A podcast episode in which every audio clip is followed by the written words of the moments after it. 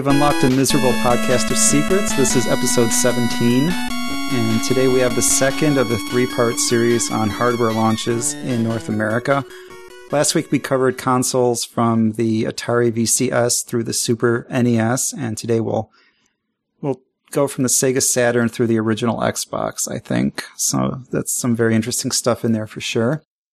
And we'll bring it home next time with the current generation of consoles and maybe a handheld system or three, um, in case anyone's interested in those. My name is Nick Vlamakis. I'm the executive editor of The Next Level, which you can find at www.the-nextlevel.com. The next level with hyphen in there. If you forget where the hyphen goes, no sweat, just search for the phrase the next level in your favorite major search engine and you'll get a nudge in the right direction that's about it. Uh, before we go any further, let's welcome the rest of the crew that's here today. We have kind of a skeleton crew. To the far right, Mechdeus, Chris Rubin. Approved. Yes. And to the far left, don't even ask what he likes to pack in, Maurizio Massetti. What? Mizzo. Yes. Hey. Okay, I have a couple of messages we received uh, weeks ago, but I never got around to playing. Both are from Korean, um, who called us at the Secrets Hotline, 312-233-2865. Now, these are a little dated, but I thought they were lost, so I found them and here they are. First, the longer one. Hi, I'm calling about the podcast, and I had some different ideas. I know the Vita had just come out, and I was hoping to talk about some of the hands-on experiences, but I guess Mizzo already is in the works to talk about that. So another idea would be to have an obscure game of the week a special part that would discuss maybe an old game that no one's ever heard of, whether it be a Japanese import or just some really goofy game that hasn't gotten the recognition it should. And again, talking about some different aspects of game soundtracks and how the gaming industry is changing to basically the digital distribution and maybe talking with a collector such as myself who purchases sealed games. They should Okay. have been lost. They should have been lost, yeah. Just like our original podcast. That's not nice. Our original podcasts are still around, and I don't know how usable they are, but when we put out the box set, you know, the uh, They the were Blu-rays, They were saved as FLV for some reason. I sleeve. God. yeah, he uh he recorded the first he recorded his voice for the first podcast, and it was like a MOV file or something, some video was. file, we were all like, what? some stupid Mac program I, he was using. I remember Josh being like, what is this shit? Yeah, well, Okay. we were so much younger then, weren't we? Uh, but this NEC thing, I mean, we're we talked about the TurboGrafx last week a little bit when we were talking about the console launches, but I think that, I think we could definitely do a whole show about that easily. I, we might have to bring in an expert though. Mm-hmm. Is anybody here? Yeah, not that's- me. I saw a TurboGrafx once. I don't think we even actually played it or hooked it up. It was just one of my friends was like, "Look, I do own a TurboGrafx 16," and it was like, "Wow, that sure is a system." Yeah, I And played that's a my entire bit, experience with it. I yeah, I think we're going to need to get something a little more than that for a for a ninety minute podcast. You know, you say that. Yeah, but yeah, I guess somehow it's like a sponge. It always expands to gigantic proportions. Anyway, never mind. Thank you. Never mind.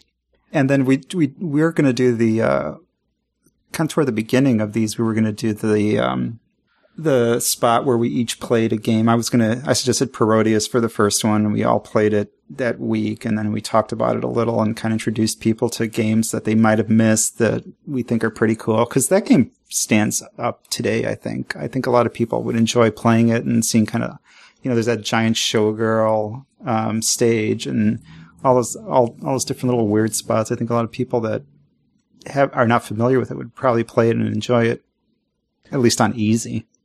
Maybe it's. I've always had a hard time with those because it's like with with Gradius and with R Type or Gradius, whatever we decided on. It was Gradius. It's Gradius. Okay. Yeah, we've established it's Gradius.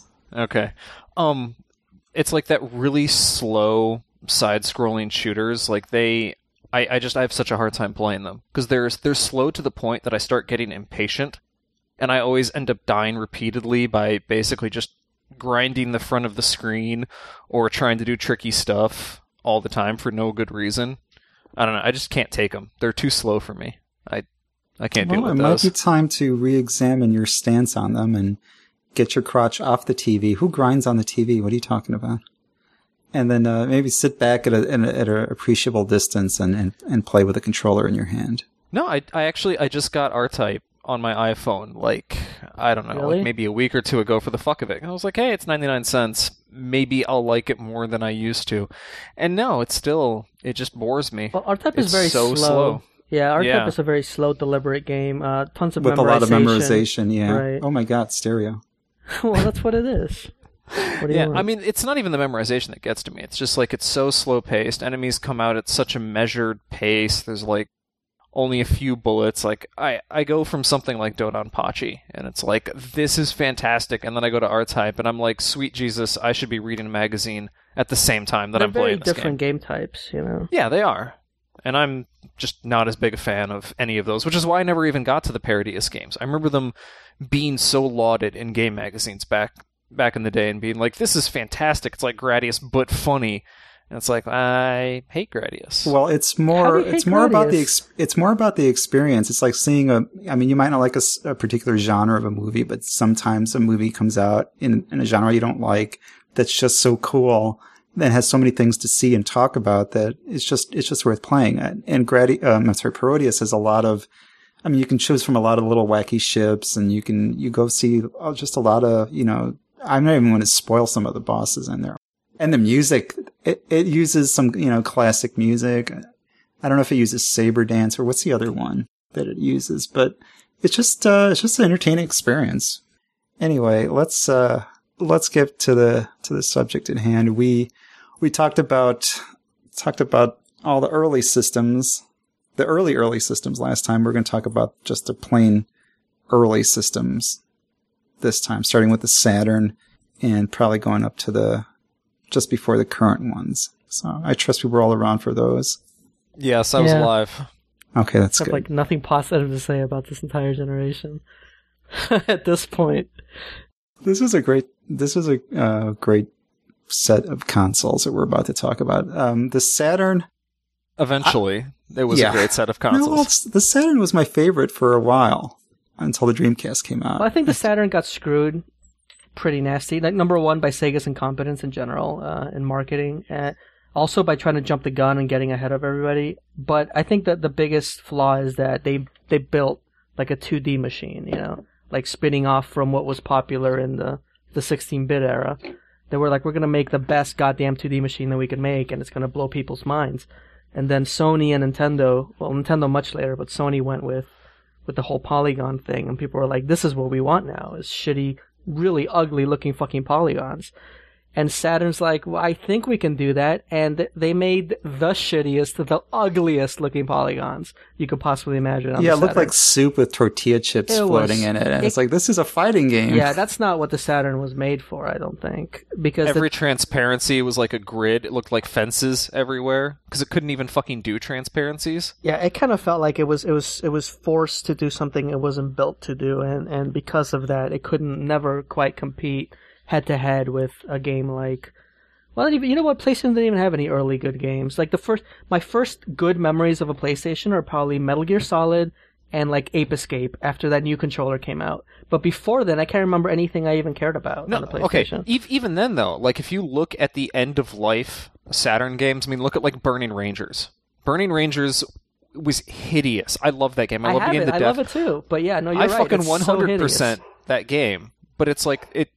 The draw distance is like ten feet, and it, polygons are just constantly warping all over the place. It's, It it's like siphon, fi- it's like Siphon Filter One, or maybe even Right. worse levels of, It- of graphic. yeah, it, it might be worse. And that's the thing is that was an end of life Saturn game um, made by Sega. Like Yep. this wasn't even some like shitty third party. I This think it was a little ambitious too. I mean, you have like something It like was. NiGHTS. Like NiGHTS is fine, you know. I'm not a huge fan of NiGHTS, but it looks good and it plays well. And then NiGHTS uh, solid. I'm trying to remember what else they had that was 3D that wasn't an abomination. A Panzer Dragoon was was good, although that was Well, ugly. That was ugly beyond belief. like it had really good art design, but Panzer Dragoon Uh, Saga this is like not this is not an indictment of the yes, it is. Saturn. We're here to talk about the I am launch of the crapping Saturn. all over it. You, yeah, your your crap mechanism just has your your sphincter is very dysfunctional. Well, I You're mean, just I, I think the launch for all these systems, wa for me, was just so I couldn't even give a tiny shit about any of these launches. I don't think I I, was bought ex- any of these systems day one. I was excited about the Saturn um, because I was smart enough to not buy a 32X, even though that sounded kind of good until I actually saw there were no games available for it. As we talked about Did last anybody week, anybody buy like a legit 32X on release? yes.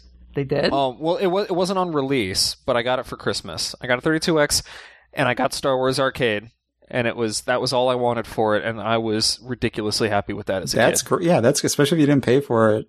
32X with yeah, that's a pretty good. That's a pretty good thing to have. But I was I actually was calling. I think I said this before, but it's relevant. I was calling Sega for some reason that day. I think I had a question about something. I don't know. I was a lonely kid, and I used to call. why are you releasing this? You were like on the bed, you know, laying down, you know, pointing up, be like calling Sega. Hey Sega, what you thinking? Twirling the uh, phone cord around my finger. Uh, No, but you know, ever since, like we said last week, ever since uh, the Nintendo hotline went from, uh, I think it was initially an, an 800 number, and then it went to a, a total call, and then I think they started going to a 900 number or something. Anyway, for some reason, I was calling Sega, and they said, "Oh, I I, I said uh, something about the Saturn launch," and she said, "Oh, you know, the Saturn's available today." As today, it just went on sale today. And I said, "What are you kidding?" Because this was it was supposed to come out on Saturn Day, September second of Um, 1995, I think it was. And I was calling it on May 11th, 1995. This is almost four months before it was supposed to come out. And she said, "It's due, yeah, it's due today." So they they had announced at E3, E3, which was in May that year, that it's available at certain retailers. They had like four Toys R Us and whoever else, and they just put it out there suddenly. Suddenly, one of the one of a series of poor decisions that they made that just annoyed everybody and just lost them a lot of credibility. And that's what you were talking about, Mizzo, when you were talking about the Sega's crappy marketing and, Right. and business savvy. It was just kind of the 32X, and then followed by the Saturn so quickly, and the whole jumping the gun. on the, yeah, it was, it was a bunch of uh, weird decisions one after the next. I think. And then what did Sony do? They right away they said, you know, well, you know what, the PlayStation's coming out in September, but it's going to be hundred dollars cheaper than the Saturn. Yeah. Yeah, mm, nail nail nail number ten in the coffin of Sega. So what was the Saturn launch lineup like then, if you remember so much? I unfortunately I got screwed by Sega again. Not only because I bought a Saturn, but when I when I went when I because I was saving up for for Saturn Day, and I was trying to get every penny I could, and then all of a sudden four months early they say, oh, you know, you can buy one today. I had no money, so I finally saved up to buy it, and as I recall, Sega offered just the system for two for three ninety nine. It's amazingly expensive for a. Saturn. And then they had the um, they had the I think it was four three or four fifty or something for uh the bundle with Virtua Fighter, but the Toys R Us I went to didn't have the bundle. So I had to buy the Saturn for three ninety nine and Virtua Fighter for I think like sixty four ninety nine because I didn't want to have a system with just a demo disc. So yeah, I was, uh, and I wasn't even really into Virtua Fighter either. I don't know what I was doing. What a little Saturn fanboy I was. Launching with a fighting game is always weird because I think that's a pretty. I mean, that's not. That's a niche, right? It's not like everybody will love a fighting game. Everybody it's pretty loves Street Fighter though. and Mortal Kombat. Yeah. but I don't know like everybody Virtua would love a platformer like a Mario game, you know. But I don't know if everybody would love Virtua Fighter. and they were they were kind of consistent. I mean, the Saturn had a launch fighting game, the PlayStation had a launch fighting game, the Dreamcast had a launch window fighting game. When did War Gods come out for the Nintendo 64? Oh Jesus. I can't believe you remembered that existed. I kind of hate you a little bit right now. Well, so so what were the launch games for Saturn then? You had Virtua Fighter, Nobody Cares. Virtua Fighter, Panzer Dragoon, Okay, that was pretty good. I like Daytona, Daytona USA. That was popular. Yeah, that's a lot of people love that. I think Clockwork Knight was the launch game, Okay, that was a good game. I mean, it wasn't anything special, but and then um, I don't know if these were at launch, like the day of launch, but they had a golf game and a soccer game as well. So I guess I mean those those are niche titles too, but I guess you know people do play those genres. I don't know about golf so much, but Someone does. like I'll play Hot Shots golf, and that's about it. I wouldn't play like Lee Trevino's fighting golf or something. You should. Yeah. I don't know. I mean, I I liked Panzer Dragoon. Um, at, at just the whole series. I really liked that series. I did not actually buy a Saturn Night launch. One of my friends had one. He got it right away. We played a lot of Virtua Fighter, but I didn't really care about that series too much. Um, most of the rest of them, I just wasn't that into.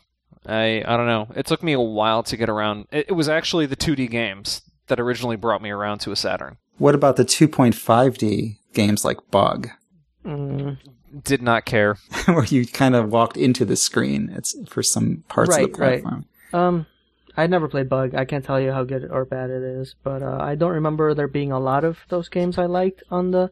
Like, what kind of? I mean, there was Tomba on the PlayStation, but was there a game like that on the Saturn aside from Bug? I can't remember. Yeah, I can only think of the PlayStation ones like Pandemonium. Well, I mean, like the big draw of the Saturn, and this wouldn't be until years after launch, so I don't even know what we're talking about right now. But the big draw would be the 2D of you. games, and most of them were Japan only, pretty much, right?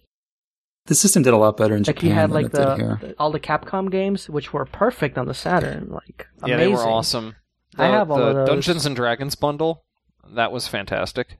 Yeah, and then you had the same games come out on the on the PlayStation and just suck royal balls, like Marvel Superheroes versus Street Fighter was the worst thing. So you're looking at this system that has like seven CPUs, three GPUs, whatever, whatever it is. It This was like a nightmare to program for. Yeah. yeah, extremely complicated system. And as you said earlier, they're really concentrating on 2D and 2.5D. And as, as we saw later, PlayStation threw everything in behind 3D, even if, even if the games weren't that good, as long as they were 3D and, and moving polygons, they, they really pushed them. So you're looking at Virtua Fighter, which is a classic fighting game, but is that really something that sells systems to people that aren't like me and aren't fanboys and aren't just waiting to throw their money down the drain? I, I think the big problem there, which comes in, is simply that Virtua Fighter is such an in-depth technical fighter. Well, back it does then, not appeal to a huge audience. It, was the first game I mean, in depth and technical? I remember you would jump. Yeah. And you would float Yeah. away, and a small breeze would cause a ring out. Because you would the just jumps it was were ridiculous. hilarious, That especially on like. Dural's stage. Yeah. It's like underwater and you floaty jumps. So you're, it's like fucking Mega Man, where you just I mean, you would jump at least ten times your height in that game, right? Like Street Fighter is one times your height. That's already kind of ridiculous. I think Virtua Fighter One, you would jump about ten times higher than taller than your character, and then you would just fall outside the ring and you would lose. that's what I remember of Virtua Fighter One. That's probably not even accurate, but that's what I remember. But I mean, it was still because you know, look at like look at how well Soul Cal or yeah, Soul Calibur did on the Dreamcast. Like that helped move systems. yeah. You know, it was like that kind of combination. Like it, Well, see, it was technical, but it was also very easy for people to pick up and Well, you know play. what? I, I think a big a big thing of Soul Calibur. And now we're jumping to Dreamcast, but a big thing about Soul Calibur Stop is that it. it came out after the arcade release. It looked like ten times better than the arcade release, and it was awesome all around. So it's an amazing game that came out looking even better than the arcade version on Dreamcast. And I think that's the first time I ever tried S Video. That was a damn good launch game because it was so impressive. Virtua Fighter One. I don't think it looked as good as the arcade. The arcade didn't even look that good because we're talking about early polygon, like you know, like it was, virtual it racer was ass shit. ugly. It was an ass ugly game, and asking, go, think about it from the perspective of a, of a child trying to convince the parent to buy a four hundred fifty dollar bundle where they get one game with it, and they say, "Look, mom, there's the game." And it's just if you if you don't know what Virtua the first Virtua Fighter looks looks like, look it up and just see Wolf's face and Virtua Fighter 2 on the Saturn itself was a huge improvement over Virtua Fighter 1 on the Saturn. I, as I recall, Sega released Virtua Fighter Remix, and I think they gave it away free to some people just to As apologize. apology, yeah. as an Mhm. apology for Menasai. Virtua Fighter, which I spent seventy five bucks for. You know what you should have shown tax. your parents to convince them that this was an upgrade was shown them the 32X version of Virtua Fighter. And then been like, look, and now look at what we could have. As as hideous as Virtua Fighter is.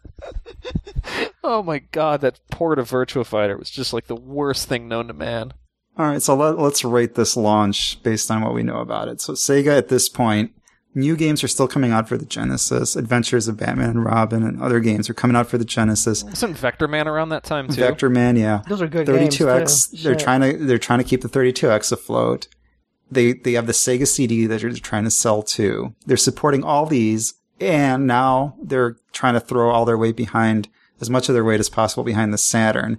And I don't really think the games. I mean, Daytona USA was nice. They were they were positioning Panzer Dragoon as kind of virtual reality because you're surrounded by everything, and uh, it was kind of a lackluster launch. I would think, even beside the fact that they screwed over everybody by launching so early. I think this was kind of disastrous. This Yeah, launch, and they never had a Sonic game. If they had designed a launch Sonic game, that might have been able to help push something, even if it was 2D. yeah, Virtua Fighter just was not a system seller. What did we No got? We got like the we got like that stupid overhead Sonic one, the three quarters view one Oh, cra- on the um, Saturn. Sonic something, Sonic shit. And then we got the uh we got Traveller's Tales fucking Sonic Racing, the worst game I have ever played in my life. That's yeah, no. They never did come out with a good Sonic for it. How would how do you fuck that up? Like I don't know. I think what was it? The best Sonic for it was Collection, yeah. just because it was other It had good the 3D Sonics. menu, like the actual overworld menu was the 3D Sonic. That was the only good That was thing. it. Yeah, that's bad. That's pretty bad. All right, and then about what four about four months after the Saturn actually launched, and about a week after it was supposed to launch, PlayStation came along, and they targeted the newer technology. They really pushed themselves as the 3D system. They sold more. They sold, I think, uh, was it uh, 25% more copies in one weekend, more consoles in one weekend than the Saturn sold in that entire time it had been out. They just, they slaughtered the, the Saturn just right out of the gate. And interestingly, you know how, uh, the PlayStation was conceived, right? I was gonna I was was- gonna ask if- Right. if the stories were true, if this is 100% canon. I was gonna actually ask that in a bit. So No, they like they to- retconned it. Doctor Doom and Mister Fantastic were working on a CD-ROM add-on. No, it was it was Nintendo hired Sony to make a CD-ROM add-on for the Super Nintendo, and then they had a quibble about money. I guess uh, Nintendo didn't want to split the revenue the way Sony Right. wanted to split the revenue. like So they wanted said, money "N- off every disc or something like that. Yeah, so Nintendo said, "We'll get Philips to do it, and s- Sony Ugh. can go away." And that was the worst decision Nintendo ever made, probably. Biggest mistake, They really guys- screwed themselves. which led to the fucking Zelda games on the CDI. Oh my god. What a that was off. Nintendo's punishment. I almost want to look up the YouTube videos of those again because they are just some of the worst shit. Can you even imagine a world where Sony makes a console and Nintendo makes the games? Can you even imagine that that kind of world? I can't. I can't even think about it. Imagine a world where Nintendo makes the consoles and Philips makes the video games. What a what a beautiful dreamer you are. But I mean, I gotta I gotta say, I I didn't like Sony PlayStation at the beginning, and I don't think I've ever really liked the first PlayStation be- beyond a few games, like What? you know, Ugh, like I Resident Evil. loved it. After- I their loved it launch right titles from the were- get go. No, the launch sucks. Yeah, I don't even The care what, what the games were. I didn't care. I'm telling you, I didn't care at all until I think it was around the time of the controller redesign. I think that's when Metal Gear Solid hit, and Jesus, uh, that was a while. Ape Escape and some other shit. And all of a sudden, you look and the library was ridiculous in terms of like RPGs, you know, platformers, just everything you could ever want in the game console. You can probably But find you, a good. you you had no inkling of that at launch. I mean, Oh, no, not at Battle all. Arena Toshinden. Okay, I Kileak, loved the that. DNA imperative. It, as stupid as it fucking sounds, Toshinden. uh, There were actually there were two games that really sold me on a PlayStation because I didn't buy a PlayStation at launch. I was too poor at the time, um, but we did rent one for like a week, and even though this was like a month after launch, the two games I got it was Battle Arena Toshinden and Destruction Derby, and I fucking loved the shit out of Oh those games. Oh my god, Destruction Derby! I played that on the Dreamcast. That was a that, yeah, that was a lot of fun. I like that. game. Destruction Derby was great. Um, because I mean, it was like deformable racing cars, like smashing them up. Like the only thing previous to that was like fucking Carmageddon, and Carmageddon used 2D models. I think, Wah, like the wah. first one did. Like the second one was incredible because it supposedly used 3D models, but it was also an absolutely horrible game. Um, but it was like here we are, we've got racing, we've got deformable models. Like this is fucking incredible. Plus, during one of the um, destruction bowls, if you drove just right, you could launch your car like a quarter mile into the air, which was not supposed to happen. And I love breaking physics. Um, and so that was just like absolutely mind blowing to me. And the original Toshinden, it was like, I mean, it looked great. It may play like shit, but it was like you compare Virtua Fighter on the Saturn to Toshinden, and Toshinden just looked amazing. And it was like, I have this at home. Yes, fuck yes. I need this. I need this fucking system. This is fantastic.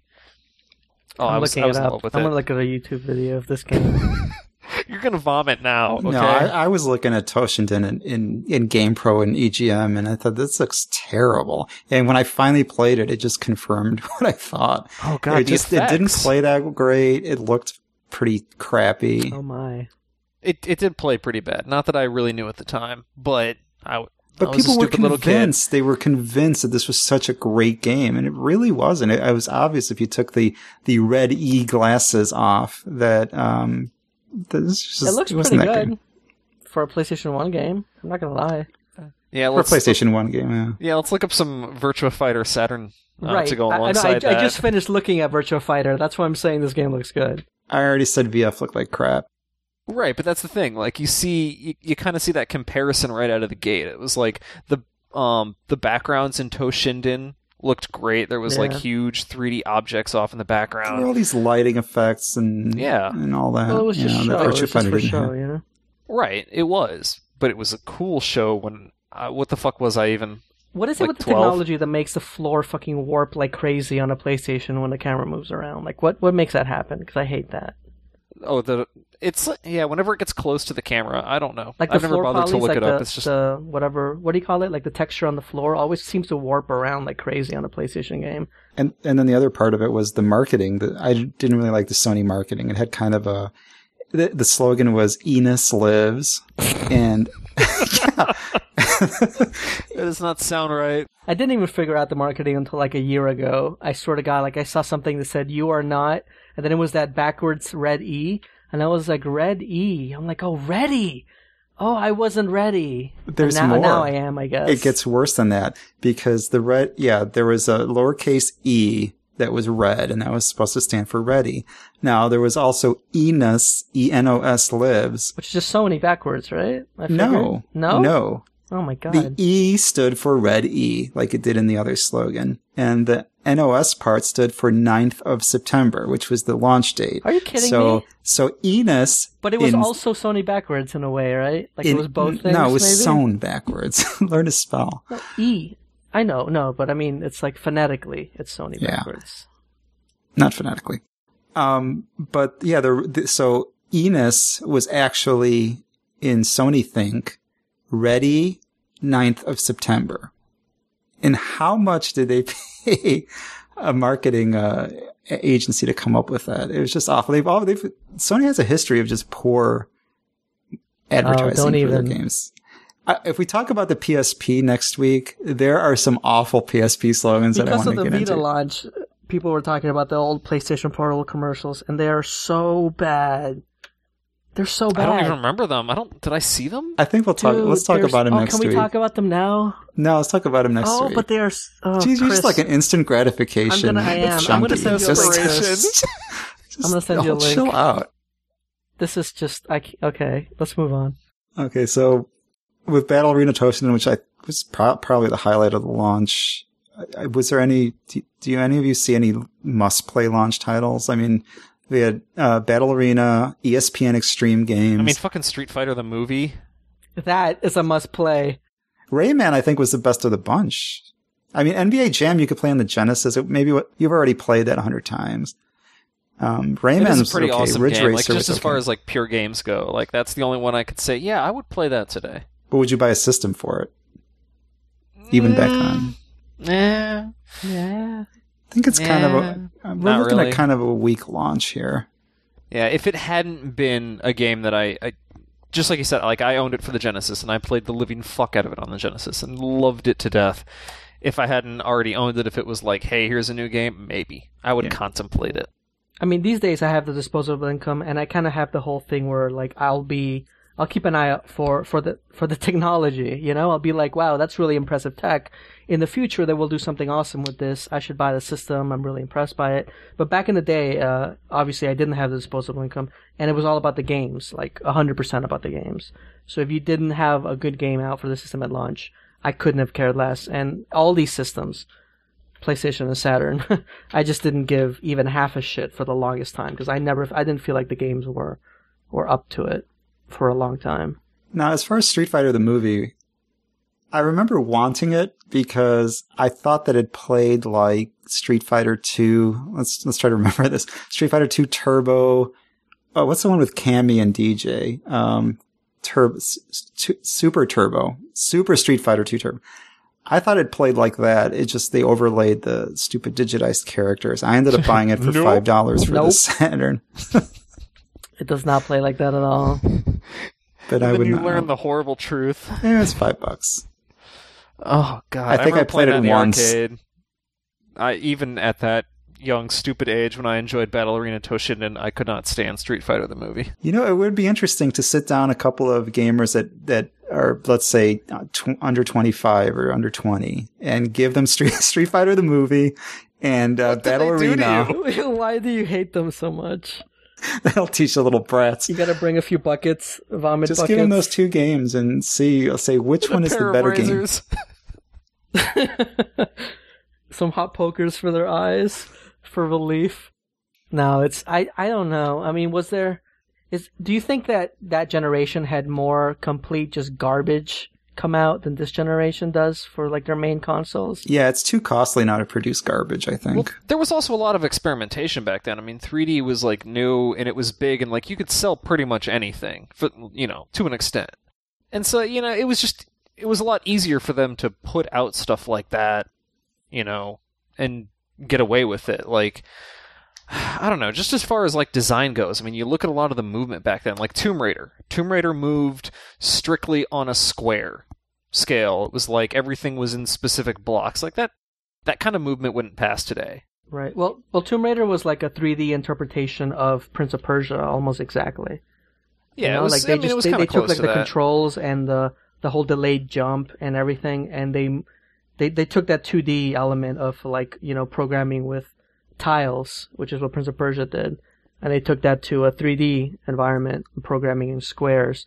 So like your run length before a jump was one square, you know, long, and everything was very deliberate and set.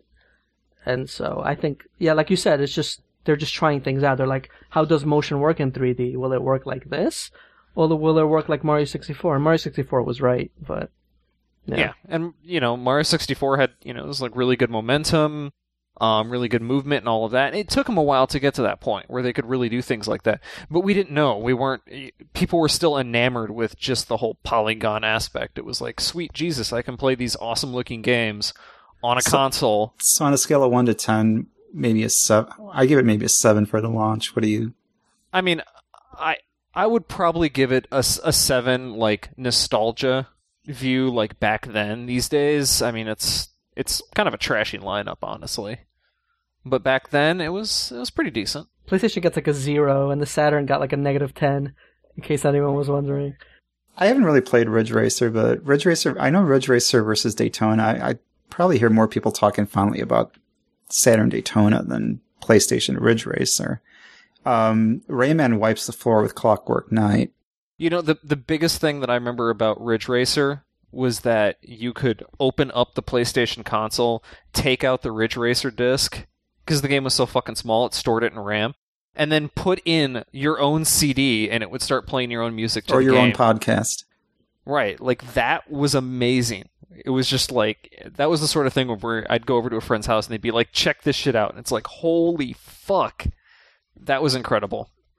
They they had like neat little mini games, which I kind of wish they would do more of. They should do that in current games. Is that because the loading screens were so fucking long and unbearable that you had to play? Not not really, because um Was it like press X to continue and you could just play as long as you wanted? Or I never played these games. To be the loads were long, but they weren't so long that you could actually finish any of these games. You would get like, I mean, what were load times back then? Like 20, 30 seconds, maybe? Which I mean is pretty fucking long, but not like I'm gonna play an entire game of Galaga right now. I mean, I'm fairly immune to long. Like, I'm okay with load times. Like, I played Monster Hunter on the fucking PSP, and apparently that has horrible load times. I never even cared or noticed. So I played Legacy of Kain, which had fucking like 10 second load times for your pause menu. Now, speaking of lo- load times, I, I wasn't sure where to uh, where to wedge in this tidbit, but I think this seems, seems like a good place for it. Sega back Sega back in the Saturn days was already talking big about internet connectivity and had a thing called the Sega Netlink. And this was a 28.8 modem, oh my god, which as you know is excruciatingly slow for anything Blazing but back like in the day. you know, a little note, like if you wrote a note with like five letters, that would, that would go through pretty much the same as it does today. But anything else, it takes, it takes about three and a half days to transmit one gig over that speed. So, yeah, Netflix is out of the question, but Netflix didn't exist back then. So they were selling it for, porn. they were selling it for $199 at that point, which is about what modems went for, slow modems went for back then. And interestingly, Sega was really kind of ahead of the curve on this. And when we talk about the Dreamcast later, we'll see it come to fruition a little. Sony at this point um, sounded a lot like Nintendo did later, saying there's not really a demand for it. We're, we're, we have our eye on it, and when it becomes something viable, we'll do it.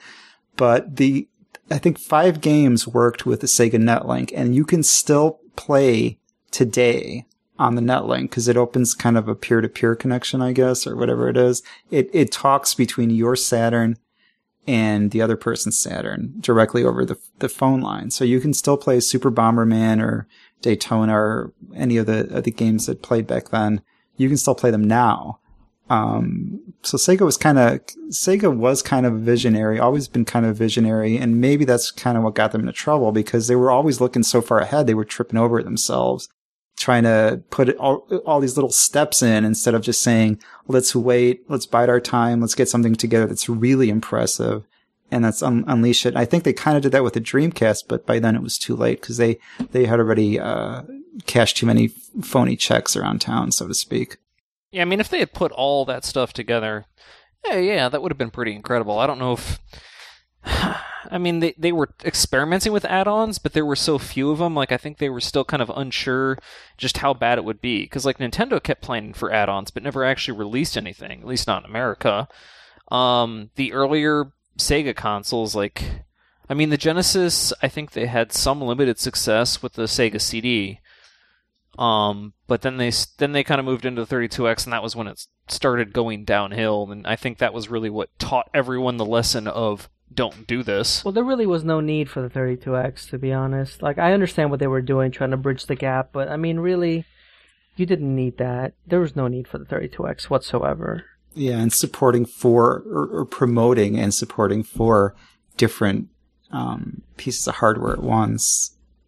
It really split the market, and I know that really annoys Mizzo all the time when he talks about splitting the market with peripherals. This was even this was even worse. It's just because they wanted to kind of cover all the bases, but and they just ended up alienating a lot of people, saying we can't trust Sega because they're going to come up with something new n- next week, and I can't. I don't have I don't have enough money to to keep keep up with that. It's them. like like all the versions of the DS except without compatibility. Exactly. Exactly. And then speaking of poor decisions, uh, the Nintendo 64 came out last in that generation. It came out a while after the PlayStation, but it was actually, if you, I mean, if you Still listen to, terrible. if you listen to the Jaguar people, they were, you know, they were the first 64-bit system that, which wasn't actually true. It was Jaguar math. But Nintendo was actually pretty powerful with the, with the Nintendo 64, but they put their money, they put it all behind cartridges, which were really expensive to make. And they knew ahead of time, they said, well, we're not going to have every game out for the Nintendo 64. It's not going to, there's not going to be a port of every game for Nintendo, but we're going to work, we're going to work hard to uh, ensure quality and that the best games come out for our system. But then the games would come out and they would be like 70, 80 bucks. And who's going to buy that? and they would that? still suck. And Mo- who's going to pay time. 70 or 80 bucks for Hybrid Heaven? Well, that, that, I think that 64 was the first. N64 was the first console where, uh, before then, you pretty much like you bought a Super Nintendo, you were guaranteed to have almost anything that came out. You had a Super Nintendo version, and it wasn't something you thought about. But once N64 came out, I think that's when the whole thing started, where you're buying the console for the really good Nintendo games, and everything else can go screw. I think N64 was the first system that really started that off. Yeah, well, I think it was mostly just because, I mean, like you were saying, it's because of that whole cartridge fact. I mean, they that caused them to lose support from Square. who- Square, which was huge. right? Which was basically, I mean, they were almost a Nintendo property before that, for all intents and purposes. Like they hadn't, had they done anything on like a Sega console? There's nothing I can think of. Uh, They had to have done something. I'm sure there was. I think they were all about Nintendo. yeah, maybe there was some equivalent of Driving Emotion Type S that ended up somewhere else. But you know, they were they were basically like all the way on Nintendo, and then that support was just gone because they were like, no, we want to have these awesome FMVs, and they won't fit on your shitty fucking cartridges. And the thing is, like, you look at Square now, it's like, eh, whatever. But during the 32-bit era, Square fucking took off like crazy. And I don't just mean Final Fantasy VII, but you had a Einhander, you had a oh god, you have? Einhander. Einhander is, I think, the only slow um, side-scrolling shooter that I absolutely loved and played the shit out of. I mean, you. I, what I'm, I'm saying is they were not restricted to just the RPGs that we all know and and kind of enjoy somewhat. It was just across the board that we're putting out some pretty damn good games on the PlayStation One, and they went from being a sort of niche developer to being a huge power during the 32-bit era. And if Nintendo had held on to that, I think things would be pretty different. But they didn't. Remember so- that, like that summer? Uh, I can't think of what the title was. It was like that summer uh, release where they had. It was like Legend of Mana. Um, oh, what is? They released like three or four games, like once a month, all throughout this one summer, which was fantastic. I mean, uh, they weren't really the greatest games ever, but I fucking loved them. I think I think that was like the same summer of Chrono Cross. Yeah, I mean, I think I liked every single one. I like Brave Fencer Musashi. I like Parasite Eve. I like. Uh, Oh, much everything they Parasite put out. Well, there was a tech demo that was kind of a precursor to Final Fantasy VII that was done on the Nintendo 64. Yeah, or with Final with- Fantasy yeah. VI characters and 3D graphics. They were still like the little chubby character looking things. Right, but unfortunately, it never came to pass that Final Fantasy would come to the Nintendo 64, and it turned out to be a, a huge deal. Final Fantasy VII turned out to be huge for. I mean, if you play Seven nowadays, I you would probably not be that impressed by it. But back in the day, Locked at 15 frames a second. Mm. whatever. But back in the day, I mean, if you played that when it came out and you saw those cutscenes, like I know the cutscenes don't add to the game, but it was a whole. It was like, like it was having the polygon graphics with the moving FMV background in some stages, and then also having the FMV. Like the combination of everything made it just a cut above anything I'd played until that point.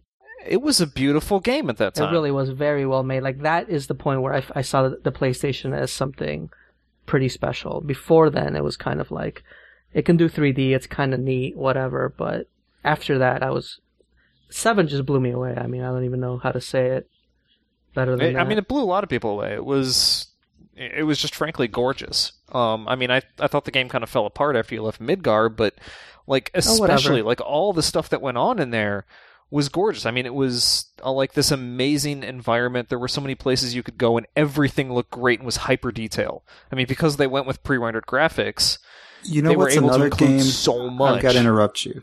You know what? There's another game that's amazing. It has a lot of places you can go. It was a jaw-dropping game. Virtua And Fighter. You know what? It's on topic because I'm talking about Super Mario 64. Because we were talking about the Nintendo launch. Oh, yeah, remember the Nintendo 64 yeah. launch? yeah. Don't. I mean, let's talk about that because Super Mario 64 was uh, was what is a term? A watershed in in gaming history. It was it was a big turning point. it pretty much created the whole 3D platformer genre and and set the course for 3D games to come for many years in the future. And again, that, that it was something that you hadn't played before. It took two and a half years to make with a full time staff of 40 people. They sunk, they said you can spend as much money as you need to. And it really, it really paid off because uh, Sega was uh, trying to catch up with, um, with NiGHTS, which was a great game. I played it. I had fun. I even got, the, it came with a little analog controller. Yeah, great. You Yeah, I get got it, kids and they're dreaming. Great. But, but Super Mario, when you saw that, that animation of Mario taking Bowser by the tail and spinning him around, Mm-hmm. I that mean, was pretty You awesome. just had to get up and cheer in, in a way. It was, it, this was 3D. You know, this was a game that was, it wasn't something that was made like Battle Arena where it's, yeah, it's okay. This was a beloved property. This was, and you knew these people knew how to make a good game. There, there it was. And it, it impressed the hell out of me. Of course, I didn't beat it. I've never beaten it. Are you serious? oh my god, Nick! I but played that I, game I did so buy it. much. I did buy it on. Launch, I did buy it at launch, and I did play it for for a while. But the funny part is that you, we talk about it with such reverence because it really was such a huge leap forward, and and they've never done anything like that again. You would think that they're like we, you know, we we focus on making an amazing launch game, and it was so great, and it was, you know, it was probably the last time that Nintendo was that awesome. And then they, why wouldn't you do that again in the future? Like what when the GameCube was coming out, why wouldn't you hunker down and make an amazing Mario game to start it off with, or They made an amazing Zelda game afterward. afterward? Yeah. I just mean the launch. I, I'm just talking about the launch. Like they've never. Oh, you're trying to keep on topic now. Yeah, I'm trying. Well, if you, you. want to jump off topic, I was going to say uh, you mentioned NiGHTS. Elliot's dreams were not like little boy dreams I would have expected. I think they would be a lot different if NiGHTS were to jump into my dreams at that age. But anyway, that's what I was thinking while you were talking about the whole Nintendo thing. But anyway, uh, N64, like they had an amazing launch only because of Mario. Like period, because of Mario. The fuck else was there? Even exactly, nothing else even came close to mattering for months and months and months after release. But you know what? It was almost enough. I wouldn't say it was enough because one game, fuck you. But honestly, it was almost enough. And I'm just very surprised that they've never tried to duplicate that by making an amazing fucking game at launch. They just never even tried to do that since that day. Well, part of it was, I think, uh, just you know, further on is also that part of what made it amazing is because they added so much to Mario's abilities that just naturally made sense. Um, because I mean, Mario previously, like he ran, he jumped. Like that was it. In Mario 64, they add in all these additional abilities. Mario can now slide. Mario can do triple jumps. Mario can do wall jumps. And all of these things like make sense for the character and work and they were beautiful and had precision controls. And so everything everything after that like you're going to be basing just on level design. Like Mario 64 was just kind of that perfect um, increase of taking the 2D games, putting them in a 3D environment, giving him moves that work in a 3D environment, and it's you know it's that huge jump in jump in evolution that worked great, like kind of like similar to what they did with Zelda later on, but then again it it's it's only been like small steps afterwards. It hasn't been they haven't really had the chance to have that huge jump in evolution. Well, I mean, what as long as we uh, all we have now is just refinement of of the 3D technology. You know, we're not gonna unless you change the games to something radically different. We're not gonna see a huge jump like that. I don't think.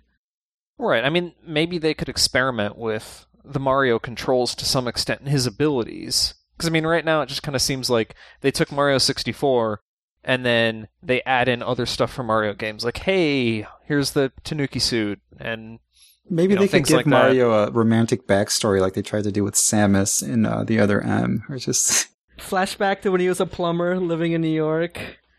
Before he, I'm, I'm gonna go and say that the cartoon was canon. So he was an actual plumber in New York before he found that particular drain pipe that led him to the Mushroom Kingdom. Do the Mario was actually his theme music. I'm sad that Do the Mario was never officially recognized as and put into any of the games. I mean, take the whole PlayStation launch lineup. Maybe take out Rayman, but take out take all the rest of the games, combine them.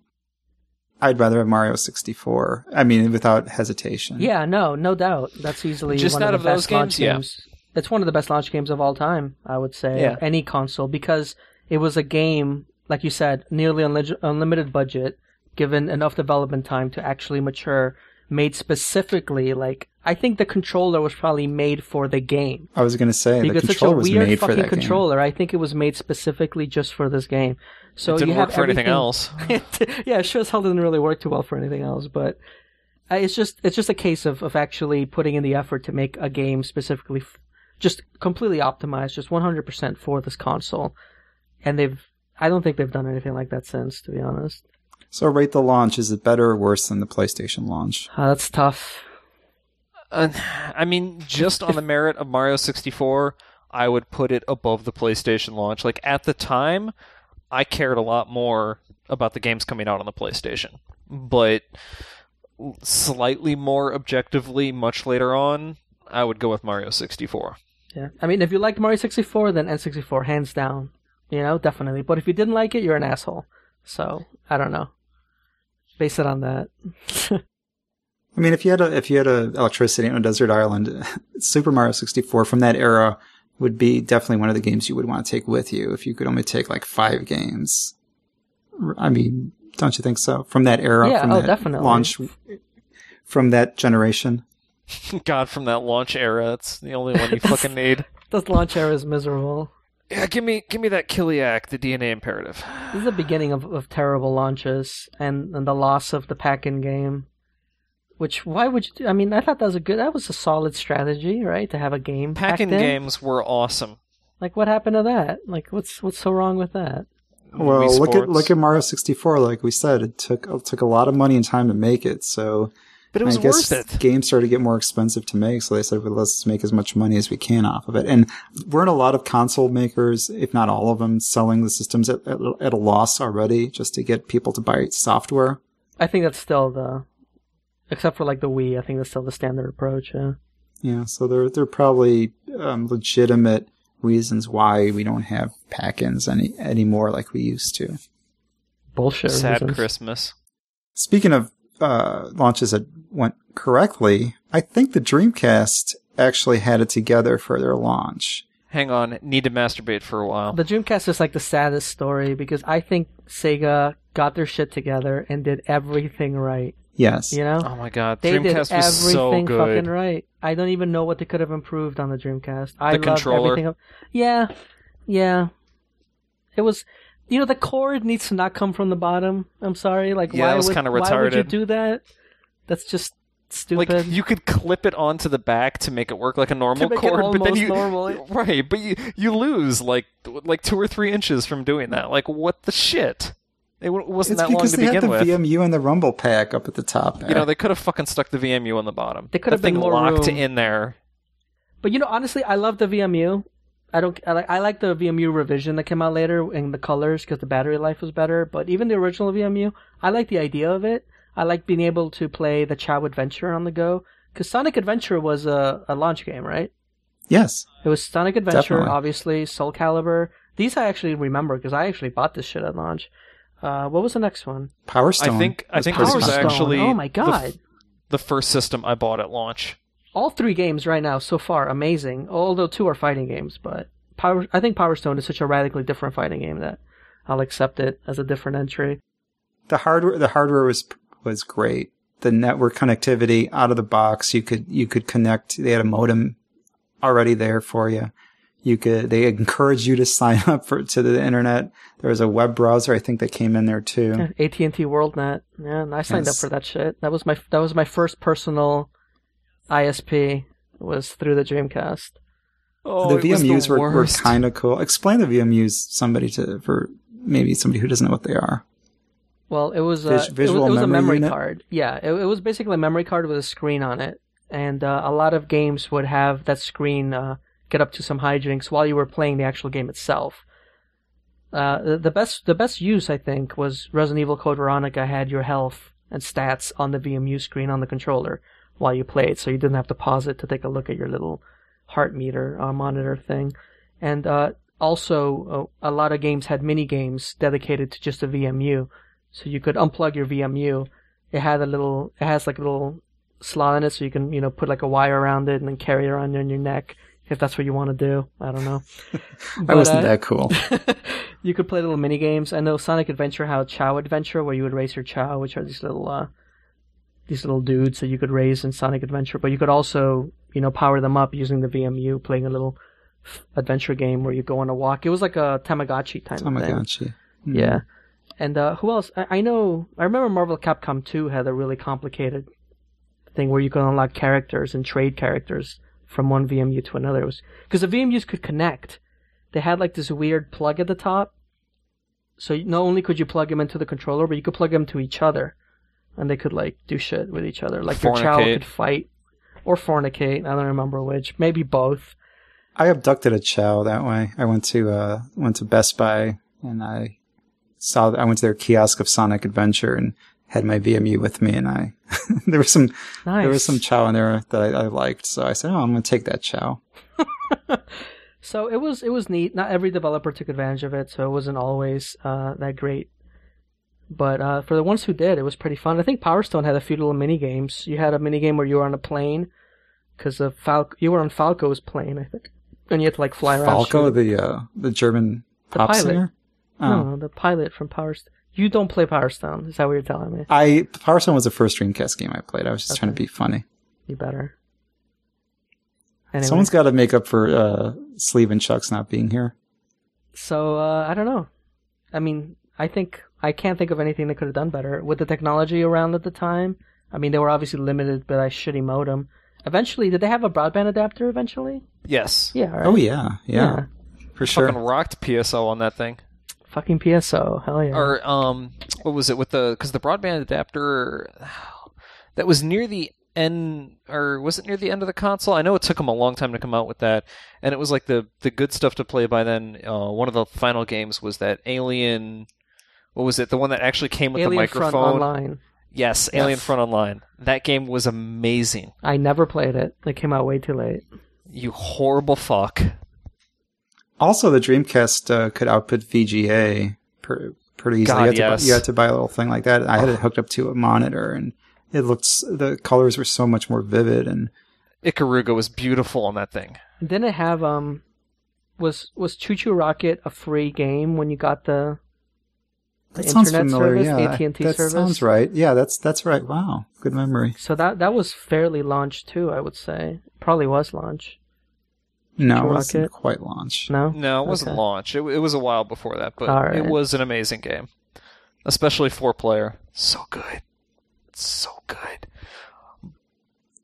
There, there were about 17, 18 games at launch, and you had a little bit of everything. I think this was one of the one of the more solid launches. Uh, so- Sonic Adventure wasn't at the at the level of some of the Mario games that launched, Not or even any of the close. Mario games that launched systems. But it was it was a it was a fun little game, and Oh, it had- it was had good that to see the the mascot, you know, at the forefront of the launch titles. It had that Resident Evil type game. What was it called? Blue something? Blue Stinger. Blue Stinger. Yeah. I never played Blue that. Stinger was terrible, but kind of entertaining. All right. It, uh, it was like all the worst aspects of Resident Evil with even worse writing. Nice. But yeah, Sonic Adventure is a fucking hot mess, by the way, of Big the glitches and bad design ideas and the 3D kind of working sometimes in terms of speed and, and maneuverability and kind of not working other times where you get hung up on edges and fall through the floor and That last battle when you Oh, were on man. the on the on the blimp or wherever you were on that on that sky ship and you were being bombed and the camera was just jumping all the over camera the place. was awful. it was slamming into walls. It was getting stuck, and you. Meanwhile, you were, it was like the hardest part of the game, and the camera was just not cooperating, and it kind of made me hate 3D for for just for that that day that I I'm, was I'm kind of even blanking on that because, like you say, last battle, and I immediately That's think last of battle. like Golden Sonic fighting the giant no alien before thing that the, in la- space. the last part of the game. well, he's, I think he's talking about the last stage. But the last battle was, was- just against that snake Robotnik thing, and you had to just Right. jump from one. Yeah, and the la- sometimes the you would go right part. through one of the segments. And you're Yes. like, oh, okay, all right, Dreamcast, I see, I see what you're doing. Oh, the game was terrible. And on top of that, what made it even worse was that something was fucked up with the first batch of Sonic Adventure prints because I was I was working in a game store at the time. I want to say like half of them didn't work. They pressed the discs wrong. So it was Those like people were the I- lucky ones. you had to, I think I had to go through like three copies of Sonic Adventure before I found one that worked. And the actual Absolutely adventure terrible. part, where you had like the overworld and you wander around trying to figure out what to do next, That was so unnecessary and just horrible. Just and yet it was better than Sonic 2K6. But that that game was still okay, maybe because it just looked so good at the time. The You know- whale chase, which everyone everyone remembers. Yeah. Maybe it was just because it was a launch game for a new system that we all love and it looked so good. I think I, I was able to forgive a lot of that game. Because going back and playing it, it really was just a piece of shit. I'm sorry, it's terrible. Like you go back and play Mario 64, you're like, maybe it doesn't look as pretty as the day it came out, but at least it plays well, and the people that made it are not fucking giant retard monsters. But you go back and play Sonic Adventure, it's just it's a it's a mess. It's just a Especially fucking if you try to 100% it. I, which I Amy. did, by the way, on the Xbox Live Arcade re-release, which I think they actually fixed some stuff on. Still a mess, It's because you hate yourself. a little bit. The Dreamcast launch was pretty respectable as far as multiplayer games. Did I tell you that story when we went to? I, I, some people might remember this. When I went last, was it last year? We were all at. I don't think Chris was there, and you weren't there, Nick. But last So year we we, went to all there PAX. then. So no, well, I mean, people listening. You were there. A lot of people rub it in, listening asshole. were there. We were at PAX East, and uh, they have a room where you can rent out like the older consoles, and uh, we rented out a Dreamcast because it was me, it was Geen from TNL, who's also named Nick. Uh, I think Rambo may have been in on it, and I know Andrew from Canada. You guys don't know he plays Warcraft, but there were a few of us who are actually big into Power Stone.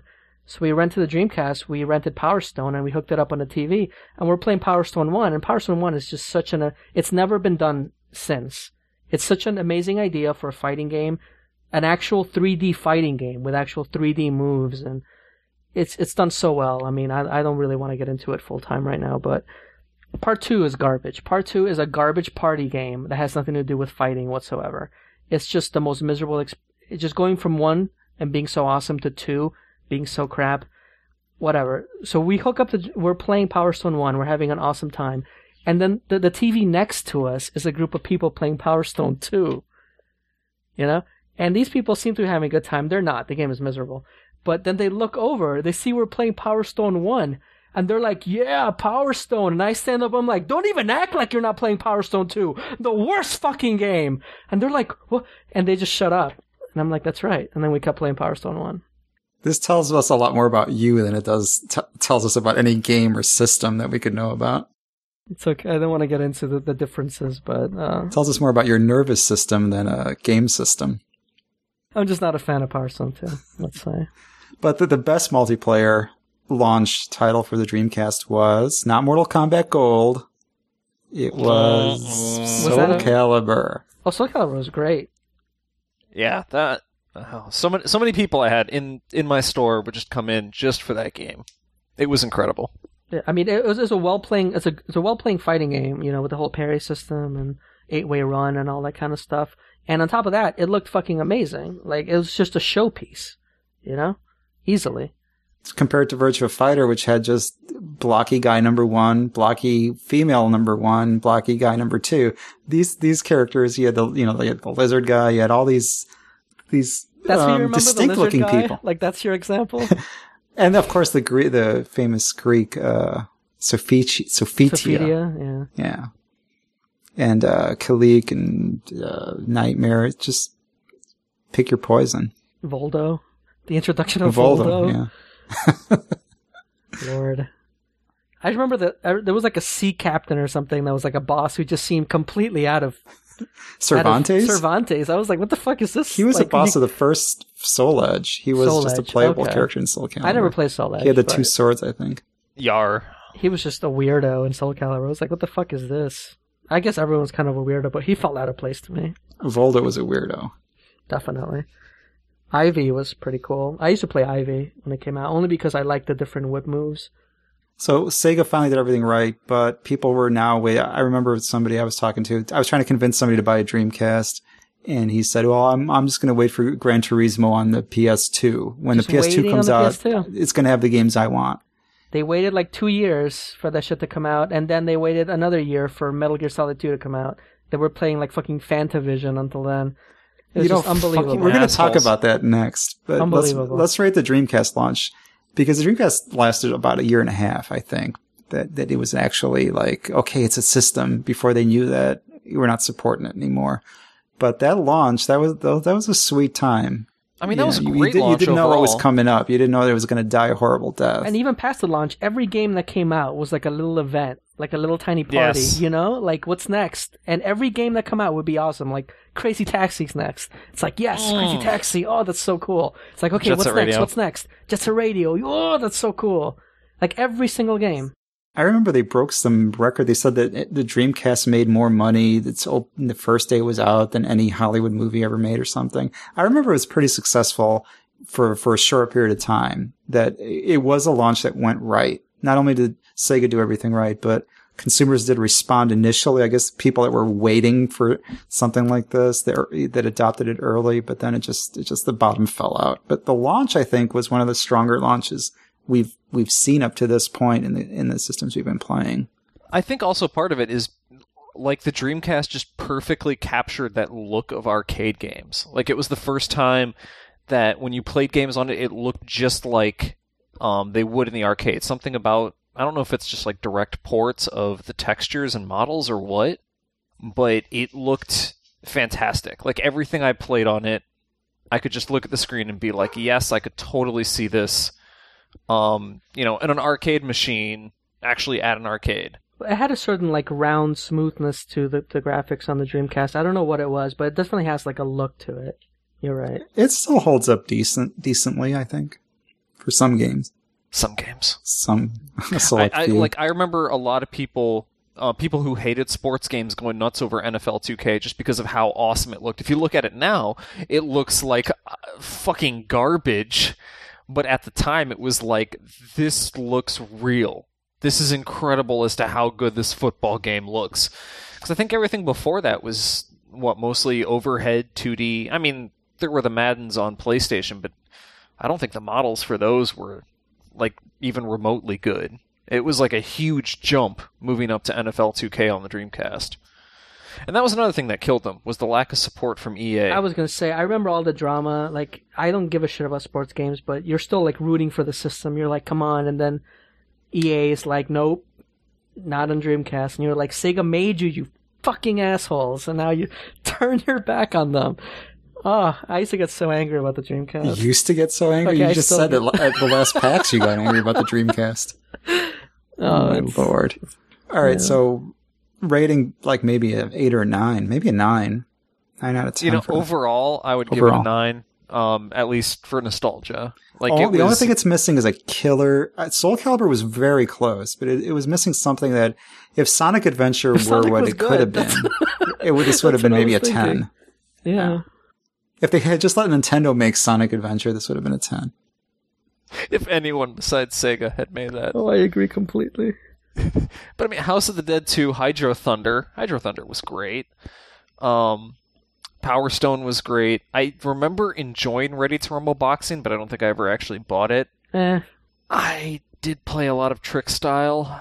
I cannot tell you anything about that game now. It's like a boarding from- game, right? Like a futuristic boarding right. game. I remember a that. hoverboard game. Yeah, I'm. are these I'm launch sure games, or are you just Yeah, talking launch now? games. Yeah. Wow, really? Yeah. You know, read the show notes once in a while. I Ah, fine. might be enlightened.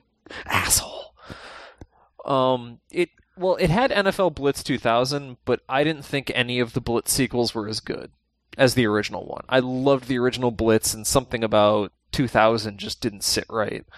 Um, but still, cool game. Yeah, House of the Dead overall, it's just like fucking good. fantastic. Did anyone ever try Mortal Kombat Gold? I definitely did not. I had Mortal Kombat on the Nintendo 64. That was Trilogy. I think it was Trilogy. Jesus Christ. Hey, it had the aggressive aggressive meter. No, you can't. You can't excuse that. I think that was 70, 75 bucks. Yeah, the Nintendo 64. yeah, those cartridges were expensive, but what? hey, I mean, people wanted to play Mortal Kombat, and I don't like going to people's houses, so it's just like I got to have Mortal Kombat, so I don't have to go to anyone's house to play. They can come to my house. Anything past like the second, I mean, maybe the third Mortal Kombat, I'll give you a pass. You know, anything after Mortal Kombat 3, you're done. Two was the have only no one right that I it. thought was okay. Yeah, that's what I'm saying. And two, the new you can one, the, the, mo- the one that came out last year is good.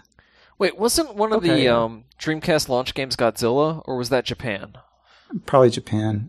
Okay, I remember them having a Godzilla game. I I don't think it was supposed to be very good. I never played No, it. it was good. Uh, King Was of the, uh, not King of the Monsters, something like that. There's a review of it on TNL somewhere, but uh, it's it's a good game. I think I gave it an A or something. It's it's a lot of fun. I even bought it as a gift for someone because it was so good. because you hated them. it was a decent game. I mean, it probably doesn't hold up in the least today, but Yeah, I'm watching a video of NFL 2K, and it's wow. We thought this was realistic looking. We did at the time, but Jesus Christ. I mean, but everyone It's- was really just waiting for the PS2. Like they really were just waiting for the PS2.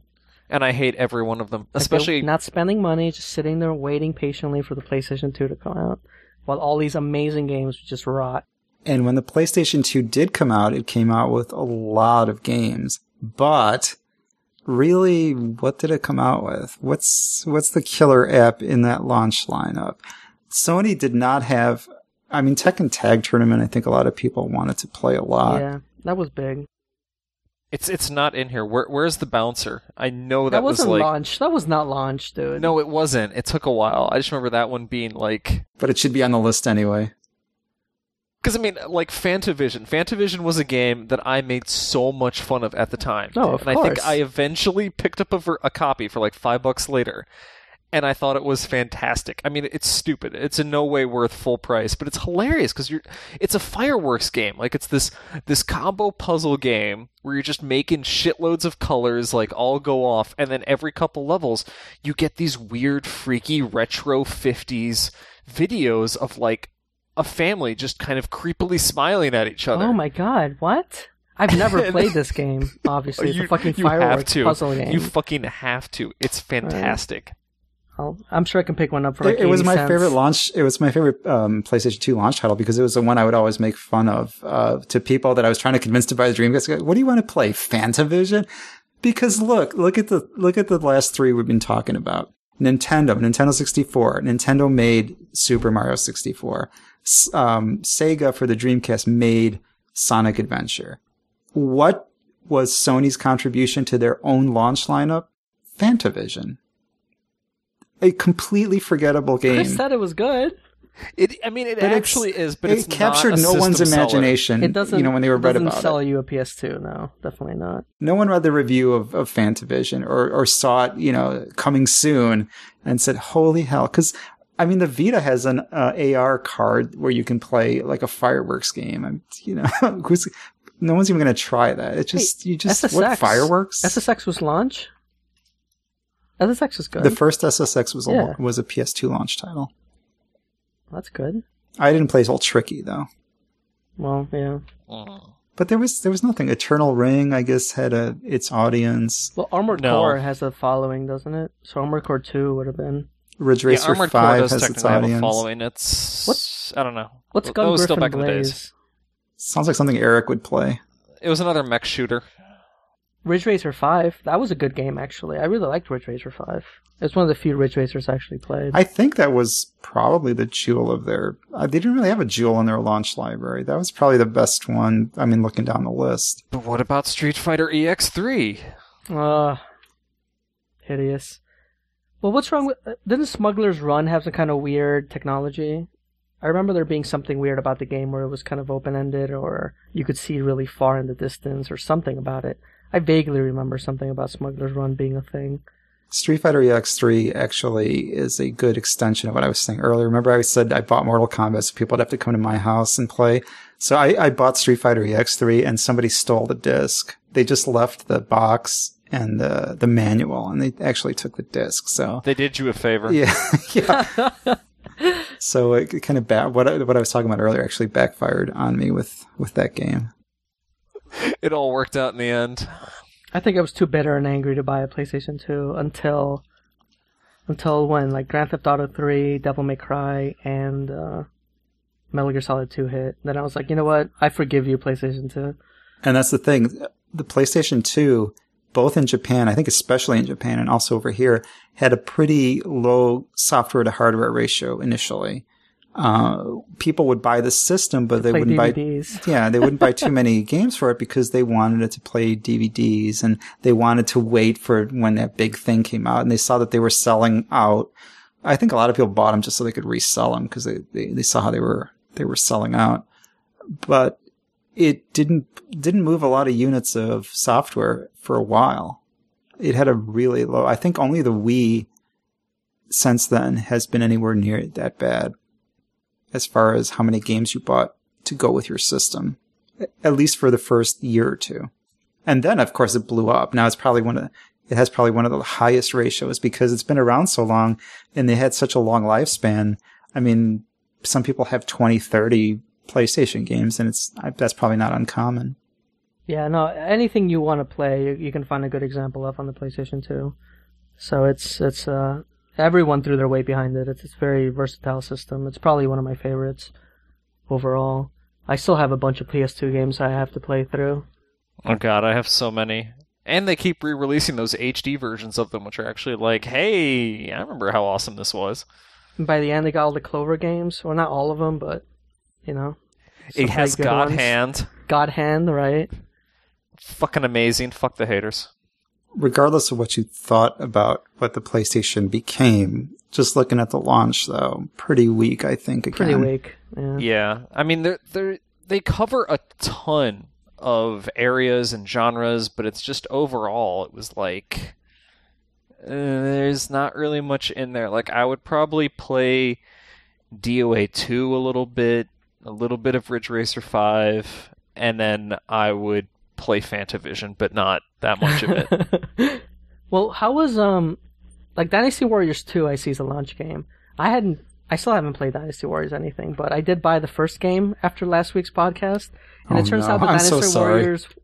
It turns out the Dynasty Warriors one on the PlayStation One is a fighting game. Did you know that? Yes, that was actually what confused me about some of the later ones. Because it was like the said something about it. I, I wasn't here. I didn't know. Yeah, he wasn't here. I didn't know. I didn't know that fact. I started the Dynasty Warriors with uh, Ken's Rage, which came out I think two years ago. And yeah, I, they did all that Musou stuff later. I gotcha. like how Nick actually wrote because Nick got me a present for Christmas, and it was like it was between the two. One of the ones he thought about Oh, picking God. was Ken's Rage, and he wrote me a little note that went, "I really wanted to get you Fist of the North Star, but I wasn't sure about its limited appeal, so I got you." Um, drum roll. uh, I, I'm suddenly blanking on the name. It's in the other room right now. Enslaved. Yes, enslaved. Nice. And I was like, you know what? I mean, I, I would have, I would have loved Fist of the North Star. Like that Fist was of one the of the North Star reasons is why a I put better it on game. there. Yeah, it's a better game than Enslaved. Yeah, it's an awesome game. But I, I, I bought Fist of the North Star Ken's Rage as a gift for someone else, and he didn't, he didn't like it. So that kind of, kind of said, well, you know what? I'm not going to take another risk. And I thought Enslaved was good, uh, but screw you all. I got it. I actually bought it for like I don't know some ridiculously low price after you guys talked about it. So I'll play Yeah, through cheap. it. I mean, I did enjoy it. It's Proving not like proving once again that this podcast sells Yeah, games. to me. We move units. We yeah, we we sell things, even, even if it's only to ourselves. We uh, even if they're only we kind of sales. terrible games. Um, no, I mean, I I enjoyed Enslaved. The only problem I had with it is that I think it kind of proved that Ninja Theory still doesn't have what it takes to make Devil May Cry. But by itself, as you know, a uh, cinematic game, it was pretty good. But aside from that, yeah, the PS2 launch, mm, yeah, I don't know. I would rate it below the Dreamcast. There, there's just nothing that really sticks out as a must-have in there. No, there's Okay. a lot of titles, but they're all pretty mediocre. I would say, to be honest. Ridge Racer Five is like a standout to me, and that's about it. Yeah, and that's the fifth game in a long series of games that you like always pad their track count with uh, reverse versions. It'll be interesting to compare your thoughts on the PlayStation launch with the next system we're going to talk about, which is the GameCube. Now, the GameCube came out with some pretty good games at launch. Crazy Taxi was a launch game, but we played that on the on the Dreamcast. Everybody played on the Dreamcast. And they had Luigi's Mansion, which we'll talk about in a minute. Super Monkey Ball, Batman Vengeance. Uh. Batman Vengeance had the e- the easiest end boss of all time. This is my recollection of it because I, I played. This is the first game I reviewed for TNL. Bond sent me uh, Batman Vengeance on the GameCube, Bon hated you. so it was okay. It, it was it wasn't that difficult, but it wasn't that easy. So I'm playing along, blah blah blah. So we we get to the end. You're again in an airship in a blimp, I believe. You're in a blimp, and the Joker is going to make the blimp explode and you're there's a panel in front of you there's a counter in front of you and it's got liquids on it. And i think let's say it has three liquids and there's a green liquid a purple liquid and another color liquid. So as soon as you turn and look at the console to to stop the thing from exploding you hear the joker's voice and he says you you'll you know you'll never stop the the you'll never stop my plans but if you wanted to you would have to mix these chemicals. And he says, think about the colors I like the most. so you, oh, green and purple. So you mixed them. And that was like, that was, I don't know if that was the last thing you had to do in the game, but it was near the end. And it was Why the, he just giving the you these clues? freaking thing. And Apocalypse did that in X-Men Legends too. You know, you were, you were, you were just walking up to him to fight him and I think it was X Men Legends or X Men Legends 2. And you're just starting the fight, and he says, "Whatever you do, keep away from those four pan- panels in the corner because they're the only things that can set my power." I hate that about games now. I detest that. That's At least fantastic. give you wait till you're messing up. If you keep messing up, if it's been like three or four minutes and you haven't done anything right, then give you a hint, sure. But yeah, just right well, away. Even even then, don't have the boss like be like, you know, this is how if to beat you really me. wanted to hurt me, like you you can have some kind of visual clue. Um, but yeah, like I'm with sure the that's not GameCube, said. But yeah, Mm, Look I, it re- up. I bought the GameCube. I bought that on launch just for Star Wars Rogue Squadron 2. And yeah, this was like a repeat of 32X for me. Like, I took that home, and that was amazing. Like, I loved that game, especially some of the later missions where you were going up against huge waves of TIE fighters. I remember where you, you started off the one mission, it was, I, I think, somewhere around like, like building up to fighting the, the Death Star and you're flying out and it's like there's all these stars and you see a ton of them coming out and you realize that part of the star field are all tie fighters and it was just like having that many ships on screen was like this is awesome and i don't think i ever was that happy about the gamecube ever again but right there at launch was just amazing yeah. Rogue Squadron was a game. great game, and Rogue Squadron Two was even better. I mean, I have no complaints about it, except maybe some of the missions a little bit too long. So trying to gold, gold, you know, medal yeah them. trying to gold. oh god i can't believe i did those I, I will never again And then, then I mean, that's what they lost it though. Who made this? Factor Five? Was that it? yeah And mm-hmm. then part three was shit, right? Like after this, they just completely lost it with the series. I don't know what their deal is. they implemented some kind of what were they building that engine for? Like I want to say it was the engine for Too Human, but that was Silicon Knights. Oh my god! Don't even talk about that. but they implemented, you know, like the characters actually running around, except it was like the worst aiming scheme known to man. You couldn't lock onto anything. It was terrible. Everyone run around like morons. Oh, oh, the But yeah, Rogue Squadron horrible. One, Rogue Squadron Two, and there was a there was a Battle for Naboo game in there that played the same, even though the license is obviously terrible because the movie's garbage. But uh, that was still a good game. So those three games that they made, I'm a fan of. All the other, there were a bunch of other Star Wars type fighting, uh, like like dog fighting games that came out around the time that I never There was played. a Star Wars fighting game, but that was on the PlayStation. Oh my god, yes. But wa- wasn't there also like another like like ship to ship game like on the PlayStation Two and stuff? A couple. Uh, well, yeah, there was I like don't Jedi remember those. Starfighter. Were those any good? Do you know? Uh, never played them. I never played them. I don't think they were supposed to be that great. I think uh, Eric played them in college. no, he was being cool in college. He wasn't. Oh, I'm sorry. games. No, it's law Yeah. school. He was being cool in. Oh, I don't remember. Mm, Well, back to the launch. Luigi's Mansion, garbage. Fuck you for even making that. I, I it wasn't bad, but it wasn't like a Mario game that should have come out at wasn't launch. Well, it just it just wasn't what it should have been. Mario was in it at the end. like I thought, I thought it was it, it was neat. good. It was kind of fun, but it wasn't what it should have been at It launch. was Luigi was a kind of a ghostbuster. He would walk around with a vacuum on his back, and he would vacuum ghosts up.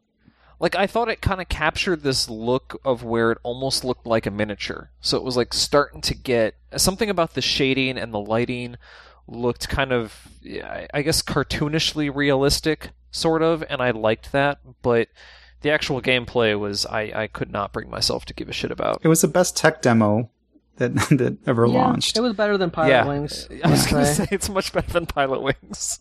but as a full fledged game, I don't know. And then like now they're like, oh, Luigi's Mansion Two is coming out. It's like I could not even try to give less of a shit about that. Are you kidding yeah, like me? en- enough copies of that sold for them to go. You know, we should we should do this again. This was a good time. I just think Luigi's threatening to walk if they don't give him another game. Wave Race Blue Storm was uh, the original Wave Race is my favorite. What do you, what jet ski game? I guess you would say of all time. Not that there's that many, but Wave like that in Race Jet is Moto, maybe. yeah. No, I think Wave Race is my favorite, hands down, jet ski racing game because of the way it felt. You know, just the the wave physics and just everything about it was fantastic. Blue Storm, I didn't take to nearly as much, but it has a pretty strong following, so I'm guessing it was it was good. Just something about me that didn't like it. I don't know. And uh, Monkey Ball was amazing. I don't think Yeah, it, Super Monkey Ball. it would never be this good again. Like this is the only Monkey Ball game you should ever play, and it's hands down just fucking fantastic. And you should never play another Monkey Ball game ever again. I actually do kind of enjoy it, like uh, on the iPhone, just because you can tilt the device. Shut up. I think that works really You're well. done. But It's over. Just this one. Just this one. That's it. No, Mizzo, don't Only leave the one. podcast. We'll make a Mizzo's mansion for you. Uh, so rate rate this launch. Uh, decent launch. I'm answering my own question by the way.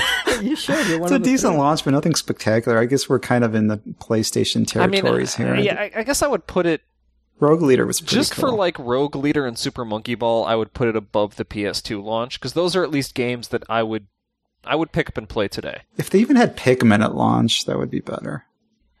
I give this probably like a six out of ten. If they'd had Pikmin and taken away Luigi's Mansion, it would have been a little bit better. And if Crazy impressive. Taxi came out of nowhere and nobody had played it before, if this were a brand new Crazy Taxi game that if nobody heard of Crazy Taxi before, then I would give it a much higher score. But like had it. NBA Jam Yeah, back on the PlayStation. It was like this is an awesome game. Kind of already played a bunch of it a long time ago. Not really cutting it, guys. Tony Hawk. I don't think I cared about Tony Hawk that much ever. So played the No. first one. That's it. yeah. I played some of the demos. They were not enough to make me spend money on their games, but they are very solid games. Yeah, it wasn't that strong. I mean, again, it, it I think it it just so happened that I really enjoyed Rogue Squadron 2, and I really really liked Monkey Ball, Monkey Balls in general. So just those two games to me made the lineup seem strong, but it probably really wasn't, to be honest. I just happened to like two of those games. I've, maybe I'm thinking that somebody thought it was a good idea that there wasn't a Mario game at launch because that's too predictable, and well, That's the stupidest thing. we'll we'll leave we'll leave something for them to look forward to. But Sunshine. That but- wasn't even a good Mario game in the end. I'm trying to figure out the strategy because Nintendo really had to make up a lot of ground with the game. Good luck on that. Speaking of making up ground, Xbox came out next, and it uh, it set a lot of uh, groundwork for the generation that we're in now. It was the Xbox was a very important platform because it kind of really just put the balls to the wall in every way it could as far as the technology. Came I it was the it. first one to come in with an internal hard drive, 720p, Dolby Digital encoding. It was all set up for the network. The um, you know uh, Xbox made a big deal. They said we're just going to support broadband networks. You know, that we're going to do anything Good. halfway. That's going to we're not going to compromise. We're just going to do it the best way we possibly can and wait for everybody else to catch up. Yes, and it was awesome. It Fucking was, it was- Christ. and it did all of this because it really was just a PC laying down on the floor. It was huge, huge. The You could biggest kill a console man with ever. it. And it, it basically just had PC parts in it. And you could tell from the games, honestly. They they had like Yeah. a I don't know if there's like a, such a thing as a PC look, but goddamn it, it, it really felt like there was, and it was on the Xbox.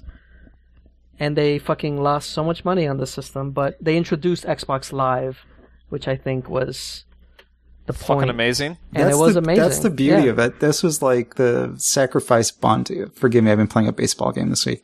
This was the thing. They just wanted, they were willing to, to lose something in the short term just because they knew that they were going to get a grand slam. They just needed to build up, they needed to, to figure out what they were doing and they needed to build up a brand and get people to trust Xbox. And they just did what they wanted to do and it worked. It worked later. It worked for the 360 very well, but this this laid the groundwork for it. Yeah, like like even the games here. I mean, Project Gotham Racing was the sequel to Metropolis Street Racing. MSR, I loved. I hated everyone who had a Dreamcast and did not have that. Game. I game. did not have that game. You are a. I'm sorry. I'm, I'm but I did have fucking kill you in your PGR, and I fucking loved the PGR. I don't like racing games, and I fucking loved PGR. Yes, I didn't like PGR two as much, but this one was yeah, the, the amazing. sequels. I wasn't that great. I think I even still have like PGR three, which I think I got um from like uh what was it the retail deals that Xbox would give from people. I have one I think I- achievement in PGR three, and it's so sad. It just sits there. I think I played it for like an hour and was like, eh, I'm not really feeling this anymore. Yeah, I Right. don't know. Something about it just, but PGR two. I don't know. I don't know if it was just the different events you could take part in, or the way it felt when you played in the little kudos system. Just everything. It did everything right for me as a racing game. Yeah, it it bridged a gap between like arcade racing and realistic racing. Like that kind of gap that I feel Need for Speed always goes for and misses. I felt it in PGR, where it's like it's not quite real. They have a lot of real cars, but you're sliding around and doing stupid, crazy shit. And it was fun and skilled and technical and loose all at the same time. And I, I just loved the shit out of it. And it. it had Geometry Wars in it, the original Geometry Mm, Wars. Yes, I forgot about that. in an arcade Amazing. machine in the garage. Yeah, totally worth it. I'm surprised you skipped over Halo, which was about would to be say, the what first about game Halo? we talk about when it comes to the Xbox launch. Nor normally it is. I mean, Halo was a solid game. I was not as bonkers about that as a lot of other people were. Um, Well, I thought the big draw was like multiplayer, but then it wasn't even online. So I was like, what? That wasn't that like the point? But I yeah, guess I mean, I. I also wasn't as big on it back then because I was coming into that like off of um, online PC first-person shooters. So it's like, wow, here's a game that moves at like half the speed. You've got like these really slow jumps. Like you leap in the air and you're in there for fucking. It's like Virtua Fighter. Virtua Fighter. Right. You jump in the air and you're there for a million fucking years and you wait to come down. It's just sort of like, hey, you wave at people as you leap by. And I eventually got used to it over time. And I got a little bit more into it with Halo 2 and then Halo 3. But at the start when that game came out, it was like, wow, this is this is a really slow game. I mean, the vehicles were cool and the vehicle control in particular in Halo was like revolutionary. Well, what I liked about it was just uh, it felt it felt like a very big game. Like you start off on, on the spaceship and you're just like, oh, it's a corridor shooter like everything else, and then you crash land you crash land on the ring world, and it's all of a sudden it's amazing, you know. And then you're you're taking part in these individual little battles with a bunch of AI participants, and uh, just everything about that I really really grew to enjoy. I mean, some segments were too long, some sections should have been cut out a little bit too much padding like around the library and some other sections but uh overall I, I i really i don't think i've liked a halo game as much as i liked the first halo game ever. I haven't played reach but i, I doubt that would be well maybe i don't know. Well i and then I, are you sure? Hmm, when did jet set radio future come out? That wasn't launch? That was launched in Japan, I think. I don't think it was launched here. because i remember having that pgr slash Well, that that took a while because they they bundled Jet Set Radio Future with a couple things. Like I think I got a Jet Set Radio Future, but it was bundled with like a racing game. yeah no it wasn't pgr it was a bad racing game No, yeah, it What wasn't was- PGR. It was like Sega. Was it Sega Rally? Sega Rally, Sega yeah. Rally. That's what it- I have that too. yeah. Yeah. Um. So yeah, it it took them a while, and then they eventually released the bundle later on. Like I think I I bought Jet Set Radio Future when it came out, and then sold it a, a long time later, and then eventually they had like the Jet Set slash Sega Rally bundle for like really cheap, and I picked it up again just for Jet Set Radio. I don't even know if I even ever played the game that came with it. I think I waited until the controller changed before I bought the Xbox. Oh, the I, wa- I S was not a controller fan. was so Yeah. good. I was not a fan of the Duke controller. I was okay with it. Like it was bigger. It it was a little too big. I didn't think it was quite as bad as a lot of people said it, it but it wasn't very. There are some parallels there with controller was- Sega because the for the Sega controller, the Dreamcast controller and the Xbox controller are kind of similar, but they both both well, the Saturn launched with a controller that wasn't quite right, and um, then they replaced it with a smaller one, and then the connectivity was. I think um, Microsoft and I think took a lot of ideas from Sega, or took a lot of inspiration from Sega when they were making the Xbox. It seemed like there was a kind of a kinship between the Saturn and Dreamcast and what what Microsoft is doing. I just kind of see little things that remind me of uh, Sega systems. Or am I totally delusional here? I think you're crazy.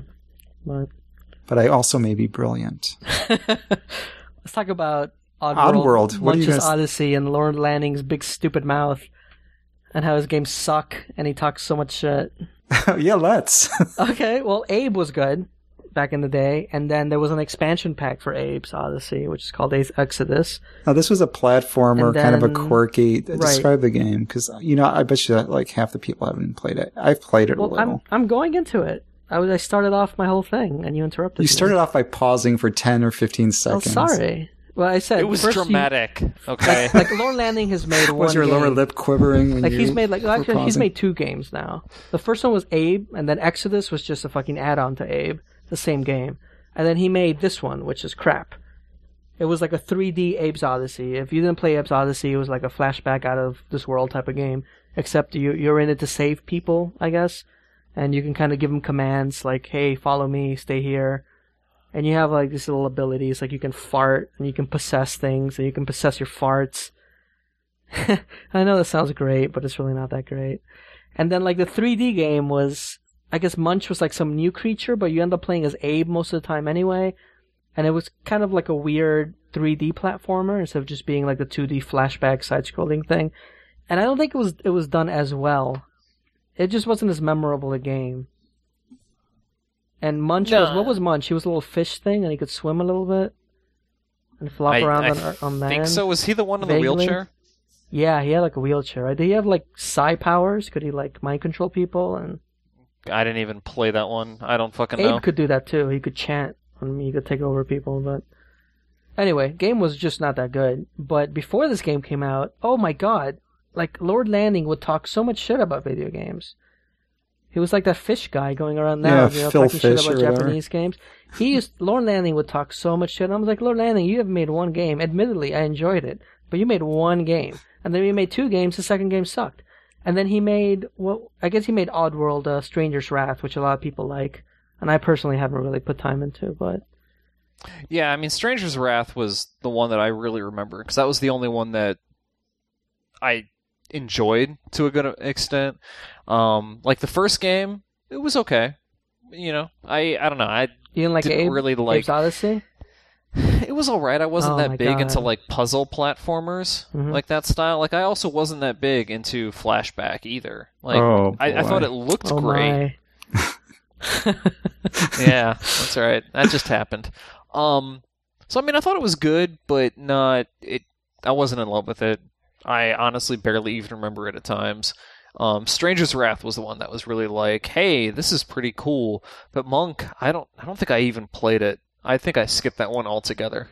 Yeah, I mean the the the actual Oddworld universe or whatever uh, that Abe took part in was very memorable. Uh, everything was, well, it was everything was a little weird, obviously, but it was it was very well done. Uh, things were kind of ugly. I don't know if that was by design or choice or just bad um, aesthetics, but aside from that, uh, I I liked it. I liked it a lot. And then when it came time to buy Munch, it was one of the first uh, three six I mean Xbox games I bought and I just don't remember enjoy. I don't think I enjoyed it. I think it was it felt like a very generic 3D platformer, and seemed like a lot of the charm of the 2D games was just kind of gone.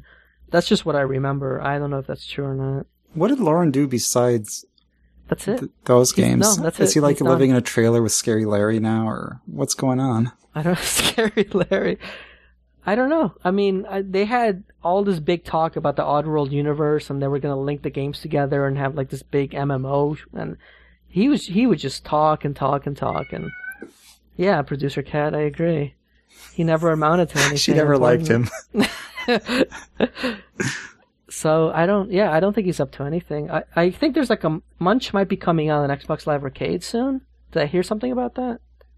Maybe I, made heard, that up. I heard. Yeah, I think he's still working on those games, so they're coming out in some capacity. One Trick Pony, I think. What else is it gonna make? I don't know. But at least Xbox had a kind of a killer app, so to speak. Halo, I think, was a Halo, was a pretty big deal. So that that scores a point for this launch, I think. Even if Nick does not give a shit about Halo, his cat loves it.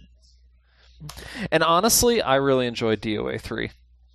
At least at the time. I haven't played it, I don't know, probably since a few months after the Xbox came out, but I really enjoyed that. Just like, you know, DOA 2. I like both of those. The first DOA, DOA 2, mm, yeah. I didn't really like the first one that much, but 2 and 3, they were fun for me. I really enjoyed them. I mean, two was okay. It was definitely more style over substance. Yeah. So it I was can fun for a that. while. And then when three came out, it was just like, you know what? I don't need that. So never played it. So overall, the launch was kind of good, but you were wondering. I remember wondering, well, are these guys going to get the Japanese developers like Capcom to give them full support, and are they going to be too interested in making another PC? That they're really not going to make a fun game system, but the the games were okay at launch. So I, this is kind of a little bit above a maybe a six or a seven, just because they had that one or they had those two good games, Project Gotham Racing and Halo, but you didn't know how much if the system had legs. Like, would you enjoy playing this in another year? And God, can I have my Dreamcast back? You know, It, it was a weird time. I didn't I didn't buy an Xbox till pretty, like you're right. I just I wasn't I didn't have too much faith in Microsoft, and I think everybody was on the on the hate bandwagon back before launch. Even everyone was like Microsoft, get the fuck out of the games industry. No one wants Microsoft here. Rah rah rah rah rah. So I, I mean, they, I think they knew that coming in too. They knew they were going to take a big hit on the system, and they were willing to uh, put the money behind it. And uh, the smartest thing they did was build up Xbox Live and build up the Xbox Live community. And once and to keep the riffraff out basically with the whole uh, no modem people which was huge. Because modem people suck let me tell you oh my God, you have rage problems. dude they used to slow it all down. It was terrible. But uh, building up xbox live was a great idea because uh, they totally you know capitulated on that with uh, the 360 having a, a much better version of live from the get-go Oh, it was so good. I mean, it was way better than the fucking uh, Dreamcast online was, and then the laughable PS2 online. Yeah, well, PS2 had no organized system. It was just left up to the individual developers. So you had like Capcom backing up, like you know that Resident Evil Online game, and then Oh, I forgot about that outbreak. Outbreak, yeah, one and two, and then I bought two to play two, but it turns out they had canceled the online of two because nobody would play it. But one was still active, like ten years later. It's like wow, really? So you had a bunch of stuff like that where games were supported, not supported, kind of supported, and you know on the Xbox side you had live, and if it was a live game, you could play it. and everything was supported, and you had custom uh, uh, soundtracks for everything. Yeah, and you had just- the headset that came with the system, so you could talk to people. It was it was such a great overall package. I think it's I uh, think it's taken for granted nowadays that these things are just there, like oh that's just how it is, but that's where they started pretty much. Not that long ago. This doesn't feel like it was that long ago. You're getting old. Yeah. Okay, well, next next time we'll talk about the current gen 360, PS3, and the Wii. That should be fun. There Should be a lot of venomous hate spewed next week. So get get plenty of sleep before you come on, uh, Mizzo. I think Mizzo's going to throw out his back, um, hurling invectives at at the Wii next week. So should, that should definitely be a must listen to episode. In the meantime, though, let's do what we've been playing and then make a graceful exit. I don't have much to talk about this week as usual. It seems like I'm not playing games that much anymore, but I finished up Ninja Gaiden Sigma Plus, which took way, way, way longer than I thought it would. And uh, I played a little bit of MLB the sh- MLB 12 the show, and I really don't have anything to say about either of those. Um, Ninja Ninja Gaiden Sigma Plus is one of the better games you'll ever play in your life.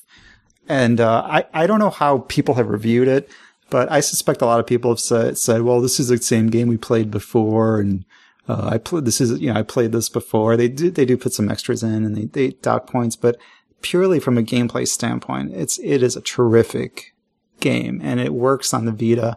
The only thing that probably doesn't work so on the Vita is you have those instead of having auto saves, you have those little statues you have to go up to save.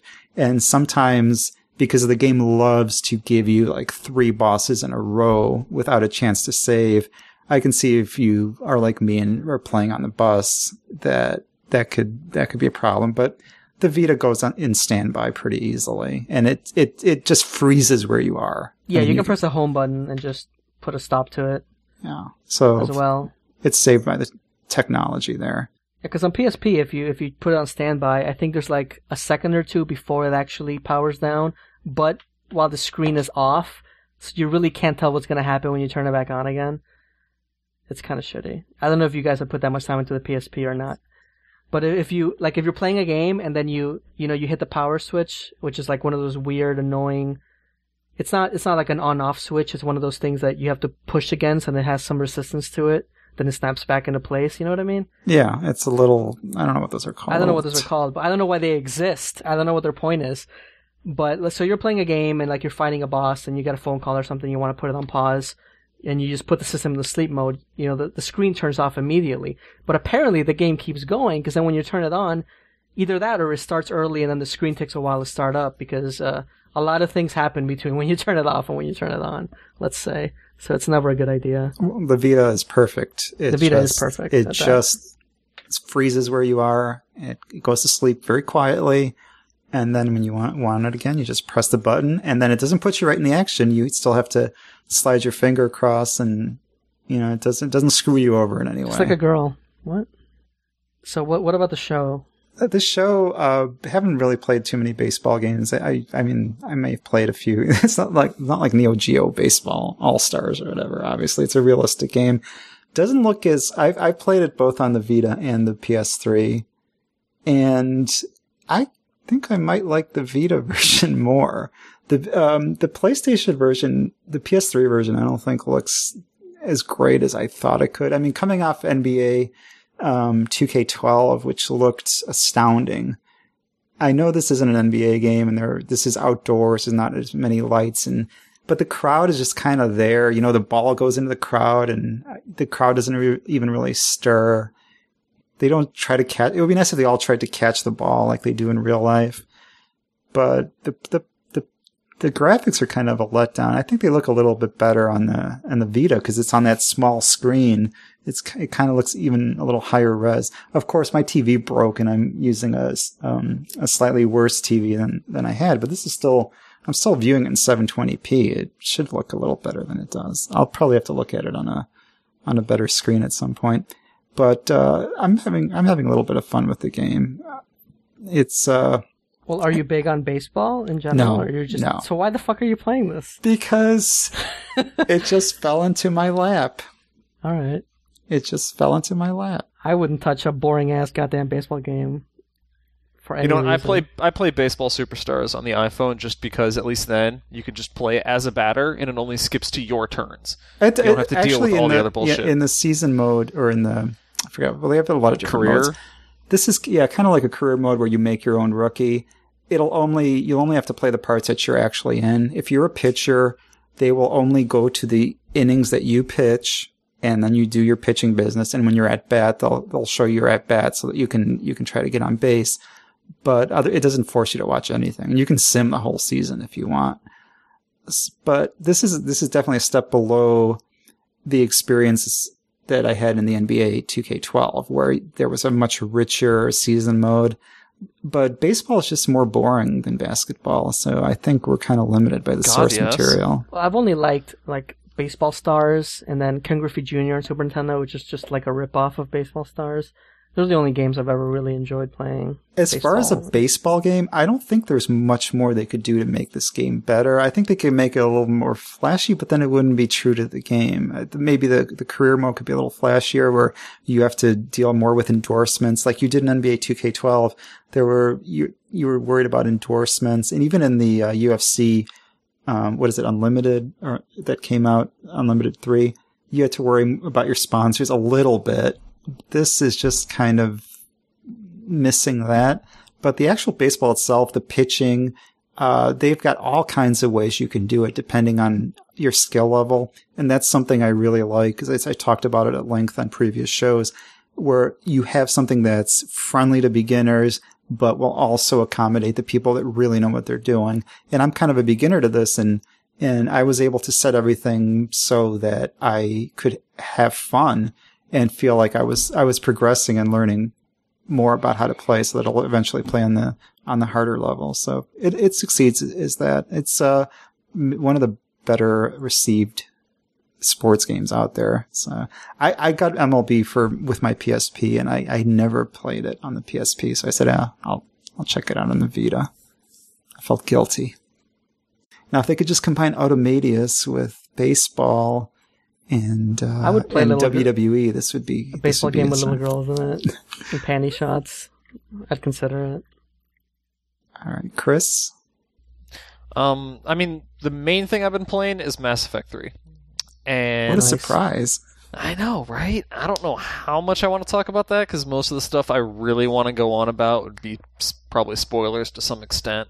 But huge improvement over Mass Effect 2. Like, I think it's running on the same engine, but the actual the movement and a lot of the combat they've like greatly improved all the powers. Just even your basic abilities, like having power up melee attacks um, actually being able to like run around. It's not as stiff when you charge. Like you can run off to the side, and the game actually lets you. You don't do this kind of gentle curve. The camera's kind of you- weird about it though. Still, when you run, It is. It, it kind of locks you into running in a specific direction as a sprint, but like you can actually sort of move from side to side and your character will will animate with that and it looks good. They've made a lot of improvements, which is just it's nice all over the place.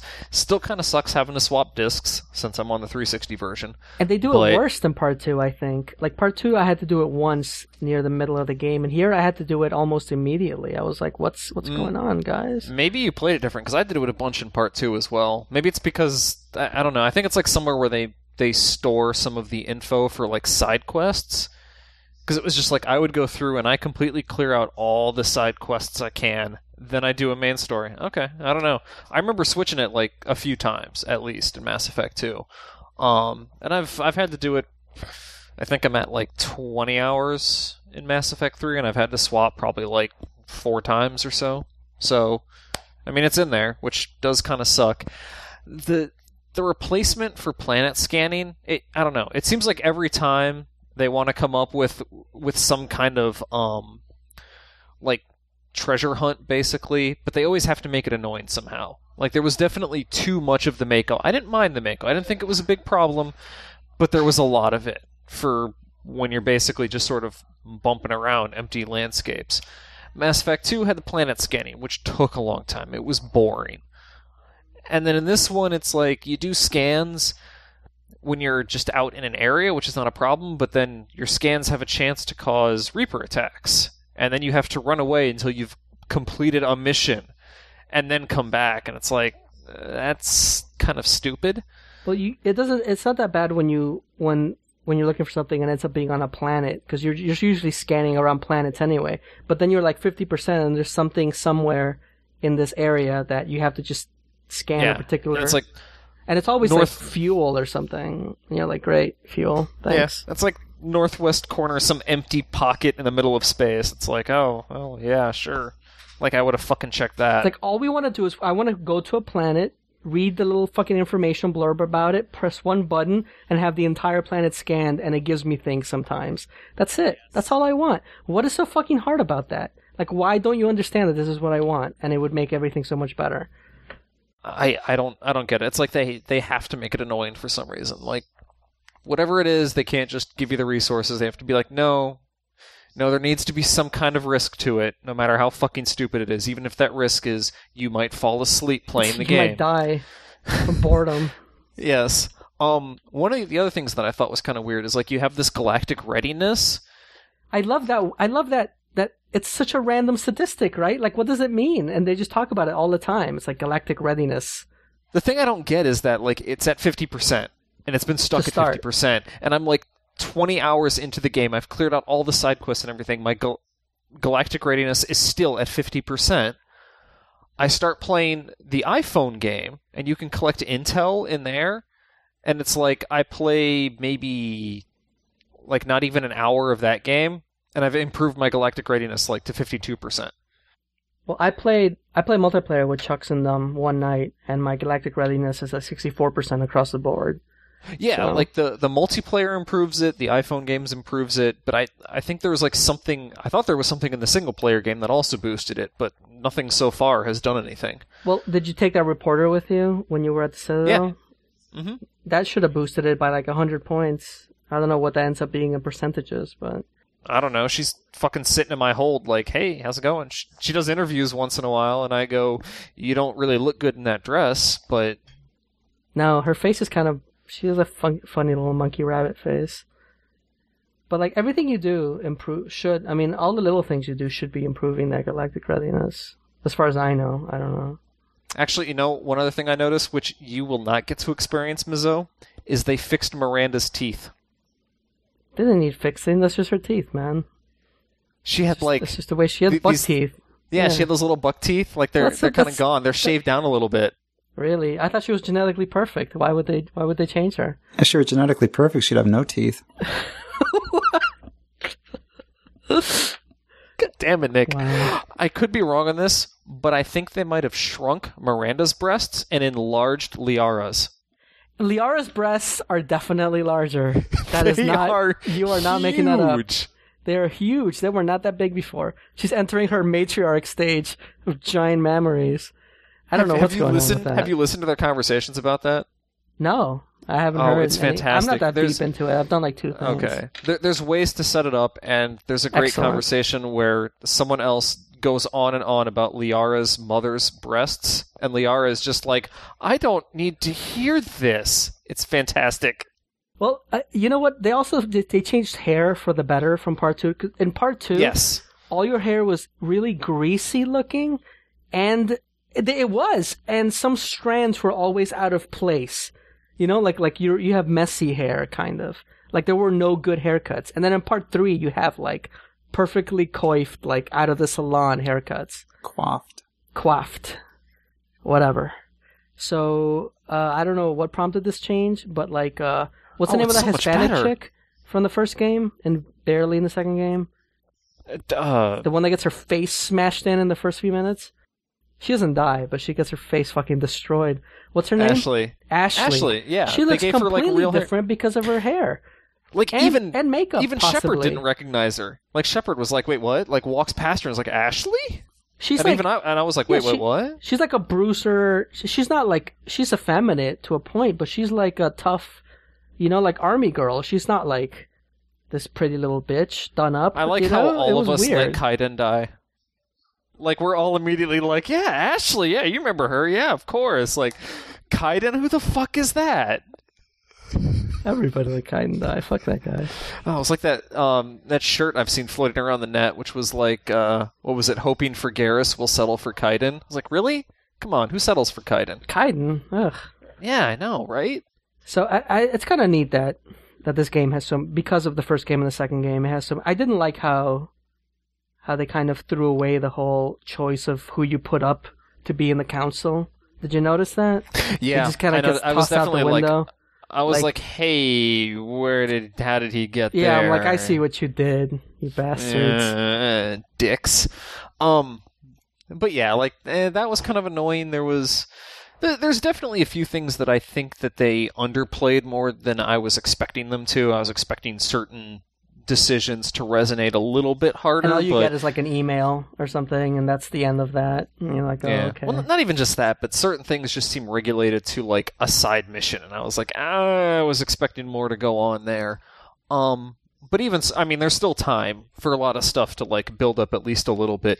But it is it is nice because there's like there's so many characters throughout the series that you pretty much can't do anything in the game without running into characters from Yeah. before. Like it's just this constant reunion of wrangling stuff around, which you know is kind of ridiculously convenient that you would wherever you go you run into people you know yeah. when there's a huge galaxy war going Star on Wars thing. Right, but it's still like you know it's cool that there's that many people that they've introduced, and I mean at least that I actually remember. And there's like I mean tons of like DLC characters and stuff from like Mass Effect Two, and just everyone shows up. It's awesome. I love it. Well, so so far, uh, I think the dialogue's been handled a little bit better than in part two. When I talked to, I forgot her name again, by the way. We just we just fucking brainstormed for it, and it's already gone. Ashley, uh, when you first meet This is her, how like, little she, she- means to you. she at least puts up some sort of resistance before trusting you again, you know? Whereas in Mass Effect 2, every person you're like, oh, you were dead. Okay, cool, let's hang out, you know? We're BFFs again. It's like, you're dead? You're working for Cerberus? Okay, let's hang out. And it was just kind of like a throwaway thing, but here at least Ashley was. I haven't gotten to too many other people, so I don't know if that if that keeps throughout the game, but You'll, it you'll definitely see a lot of stuff back bit and forth. Yeah, they definitely. It, it's weird because there's a lot of characters who won't join your group, but they have good reasons for it, and they do still come in and affect a lot of things back and forth, and so that's pretty nice. And then one thing that I wasn't expecting um, was that there was this. I was talking with a side character from one of the previous games, and I was just I made this comment. And I sort of like debated. I was like, "Huh, that's an interesting choice." But I went with what I thought would be the like the kind of stronger good choice to be like a little bit more independent. And then like 3 or 4 hours later, like a bunch of stuff happens and I'm walking around and I hear two other people talking about how this person um just got killed out in the open. And I was like, "Wait, what? This was this was like, you know, like a, a side character from a previous game who I actually liked and was what, like you're talking about Mass crew. Effect 2? Or 3? Yeah, like they were from Mass Effect 2. Are you talking about that dude that's all up in no. your junk? Because that happened No. to me in Mass Effect 2. no, there was is, All this was something else, and it was just like, and this person got killed, and if you had, you know, like watched what you said like a few hours earlier, they actually could have survived. It was Hmm. just like, oh, oh, I, I got them killed. I totally did not expect Mass Effect to be like, because normally with Mass Effect, like you make a choice and it matters right then, as opposed to something like The Witcher where you make a choice and then it shows up again like like three four hours later and it's like oh shit wow okay stuff is starting to resonate from here on out. Um and so this was like it just kind of threw me off because i i was not expecting mass effect to be like oh yeah uh-huh you you fucked up. Like way way long ago and i'm doing my my normal like i have two saves that i alternate back and forth so it's not like i could go back and be like if i wanted to and like oh i'm gonna replay all these hours of collecting all the shit that i've recollected like no fuck you but like that it- it's not even a choice even if i wanted to because i don't have the save point but still it's just like hmm that was surprising and now i'm sad Miz, have you been playing anything besides Mass Effect? Have I, did I talk about Silent Hill 2 last week or no? You talked about every freaking game that Well, I've ever heard of Hill last 2? week. I could not believe No, how many games you last played. week. That was like two weeks ago. Well, I, I was just editing it, so to me it was seemed like last Okay. week. Yeah but you talked about so much that it's gone on I sh- I know even I noticed it was going like when I was listening to it I was like oh my god and I even wrote something like I'm like Nick you should have cut off like I did. Two or I three did of cut those off- games. I think after we uh, after we hung up, I think you just kept talking for like another two hours to yourself because maybe you just I do it's that like, oh man, I forgot. I also played these other games. it does that when he goes to work it was like a bunch of stuff I had been playing little by little over time kind of ended up I finished them that week and then I started like two or three games that week For so- next week's podcast, I would like you to play every launch title for PS3, Xbox 360, and the Wii. Okay, you don't have to do the Wii. But yeah, I, I know like Silent Hill Collection is coming up soon. The HD Collection, I think the end of the month and the end of March. And I've heard a lot of uh, conflicting reports on it. It doesn't look like Konami's putting in the effort that you would expect them to. Uh, it only includes Silent Hill 2 and 3, which we've grown uh, expected to. I think I don't think PlayStation 1 games get included in these collections ever these days. But um, it looks like they've well, they've redone the voice acting because they had to, I think, because of licensing issues or that kind of crap. And I think people wanted royalties from a game, and uh, you don't get royalties as a voice actor in video games, not really. So they have to redo the um, the voice acting for Silent Hill 2 and 3. And I, I just played part 2 because I, I don't want to buy the HD collection, so I'm going to play through part 2 and 3 on the PS2, which I never finished previously. And uh, playing through part two, I don't understand why people are crying that there's going to be a new voice over session because I think it needs it because the voices Because in this people game are are fucking nostalgic. well aside from nostalgia the voices in this game are fucking hilarious like bad yes, they are. like hilariously bad like there's one good voice actor in the game and that's Mary your wife and when she reads that letter at the very end of the game the one that she writes you know gives to a nurse to give to you after she dies that's it was actually really well done I was I was captivated by this letter. Everything else where a person opens their stupid fat mouth in this game is awful. Awful.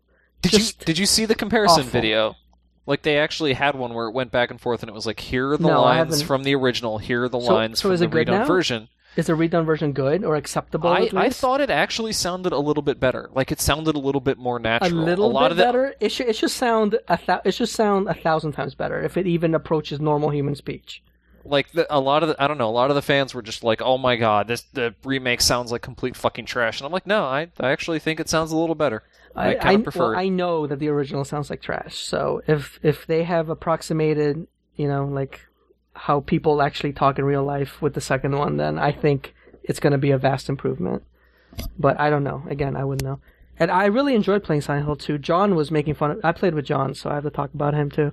But uh, he he didn't like it. He didn't like the game. He would put it down constantly, and I was kind of surprised because I mean, while it does do a lot of things if he, uh, you have to remember, I think, and he got tired of hearing me say this, but you have to remember when it came out. This is like an early PlayStation 2 game.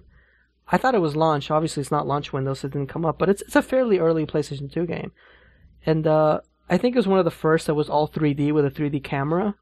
So uh, it doesn't do a good job of having that 3D camera in a survival horror game, but I think it, it was still one of the first to do it. So uh, just the fact that it had it and you could control it in any way, no matter how clumsy, was an actual step forward. I mean, it was it was nice. Like, I mean, the first the first Silent Hill had, or yeah, the first Silent Hill had controllable camera for the Did most it? part. I don't remember Uh, having like, controllable it- camera. It locked when you were, you know, in like inside. I think certain buildings and inside Mhm. like alleyways and stuff like that. But when you were running around the city, Yeah, yeah, it did kind of swing around a little bit. you could spin it around and watch the hilariously terrible models of like dogs like leap at you. I mean, they were Well, what I think he what I think he missed out on with the experience of, of playing through this game with me is is the actual atmosphere of the game itself. You know, like if you're in a well lit living room playing through this game with like an asshole and you're making fun of it the whole time, you're not gonna get the same experience as playing this game by yourself in your room. It's fucking dark and it's the middle of the night and you're playing Silent Hill 2 by yourself. You, that's right, Kat. You really get into it. You know. Yeah, say what you will about those dogs, but they were terrifying when you were playing at night and I was in a big room and I was in the corner of the room and this big empty room behind me and, and it wasn't the dogs so much because the dogs were kind of freaky, but those, those, those damn little black holes of children that were in the school. Those little, those little, um, like those little shadow kids yeah, that would come up to you and just right. stand there. They freaked the hell out of me. I'm sure we'll That's talk about game, survival yeah, horror and I'll bring this story up again, but those kids were the freakiest thing I've ever seen in a video game. No, There's just something about them. They were just, they didn't try to attack you as I recall. Um, at the be- at least at the beginning, they just came and they just kind of stood there. You were in this school and it was fog outside and you knew if you stepped out, the dogs would come after you. And you just, there's just, there's no hope in this world. This, this is, this is the worst place I've ever been in a game. Well, this is why I think part two ended up being so successful and so popular. Is that part one had those elements where when you first start playing the game, you don't know what's going on, and uh, it does draw you into the atmosphere, and it, it does. It's it's Japanese horror, which is even better for us because it's it's less. Uh, it's not like American horror where we at least understand where it's coming from. It's it's so fucking alien that it's really off-putting. But Silent Hill One was frightening until the point where they start explaining what's going on. When they start telling you about the whole uh the whole cult thing and you know they're trying to summon this demon and stuff there's a certain point where the game takes a turn from what the fuck is going on this place is fucking with me I, i'm really just scared being here to okay i see what's happening i have to put a stop to it. And it kind of goes from being like vulnerable victim to action hero time to kill the demon type of thing and i think that's the point where the game stopped being scary for me and I would just run through the fog with impunity, avoiding enemies, and not. I was taken out of that frame of mind that I had when I started the game of mystery, of uh, suspense, or or even just you know just general uh, horror, I guess you would say. And what I like about part two is that it never does that. Like it never takes you out of it because it never. It's almost a. It's almost like like Silent Hill Gaiden. It's like a side story of Silent Hill. It's like there was this town, and yes, it's fucked up, and I'm sure it was because of the cult and the demon and all that kind of crap, or the god or whatever it's supposed to be. But James and his wife visited this town a long time ago, and now he comes back, and all this shit is fucked up because of the town. But James doesn't care about why it's fucked up. He doesn't try to solve the problem of Silent Hill. He just faces his own inner demons, manages to make it out alive, and that's as good as it's gonna get for James. And I think that's what makes this game so much better than part one or even part three. Because you don't get into the stupid bullshit that you don't need to get into to make a good horror story. That's just me. I- I still think that each of them had like, you know, at least certain amazing moments. I mean, some of my favorite Silent Hill 3 moments occurred late in the game, like even when they were going through the whole stupid cult shit. Well, see, I haven't Oh. made it. I haven't made it through Silent Hill three yet. That's up next. So. Okay. Yeah. There's there's a fantastic moment late on, at least for me. I thought it was great. I mean, probably my my favorite Silent Hill 2 moment was I mean, outside of like a lot of the cutscenes with Pyramid Head and all that, was at one point I think I I tried to hide in a closet to to get away from some of the creatures, but I ended up instead being trapped inside of there with those mannequin leg creatures. So I'm in this little tiny closet and there's like the chest headlight just flipping around all over the place while I'm beating the fuck out of a mannequin in this this little tiny closet. You couldn't really tell what was going on, and it was just so perfectly Silent Hill to me. It was like nothing about this makes sense, and really, this is the act of a crazy man, just locked in a room, wailing away on something for no good reason. I I love that. That was just like a defining moment for me. Was kind of in Silent Hill 2. You jumped down a lot of fucking holes, man. I, I didn't remember that, but near the end, you jumped down at least five or six holes that are too deep for you to tell how deep they really are. And James looks at it. It's like, yeah, fuck it, and he jumps down. And sometimes, sometimes he's on his ass, and sometimes he's like face down, and sometimes he's okay. But each of these falls are are big falls, and it's just really funny how it keeps happening. I don't know if that was like a running theme or it was supposed to be a some kind of like symbolic uh, meaning to it. But for me, it became a running gag, and it got funnier every time. Because I would get to a hole, and I'm like, of course there's a fucking hole here, and of course James is gonna jump into it. Then you find like an empty grave, and his doesn't have a bottom to it, so yep, he jumps right into it, and he just keeps jumping down these fucking holes. It was so weird. It was so weird. Guys, I'm trapped in a crazy land. I need to jump down some holes. He does. Let's do this. Of them. But anyway, I really enjoyed Silent Hill 2. I got the ending where I walked away with that Laura girl. I did not like the Laura girl, and I don't like the implication that I may actually go on to adopt her. But uh, it was a pretty good ending considering the alternative endings. I didn't want to end up UFO? with Maria. Fuck Maria. No, well, from the first batch of endings, I think I'm going to spoil everything. I don't care about Silent Hill 2. I think Somebody you can stop either him. you end up with Laura, with like the little girl, like you, because she was friends with Mary, and Mary kind of wanted to adopt her in her last few crazy years of life. So you, I think the implication is that you adopt Laura, or you end up with that Maria girl. Who's Hold like, on, hold on. Have you played this part this week? Silent Hill 2? The part you're talking about now, have you played that part of the game this week? What do you mean? Are you trying to shut him down, The scenario that you're describing now, is this something you've played in the last seven days, or are you Yeah, yeah, reminiscing? yeah. No, Silent Okay. Hill 2, we played Damn in like, it. it. took us like two days to beat. It's like a seven hour, it's like an eight hour you. long game. I'll stop, I don't care. Oh, that was just But like I'm that's just wondering because it seems like you're doing a Silent Hill retrospective, and I said, well, Well, I'm just talking about part two, and that's the game that we beat. It only takes like seven and a half hours or so. It's not a huge game or anything. Well, I mean, that's it. You know, I played it. I liked it. It was good. okay, Next. all right, the end. Yeah. There you go. all right, Okay. that'll do just fine for this week.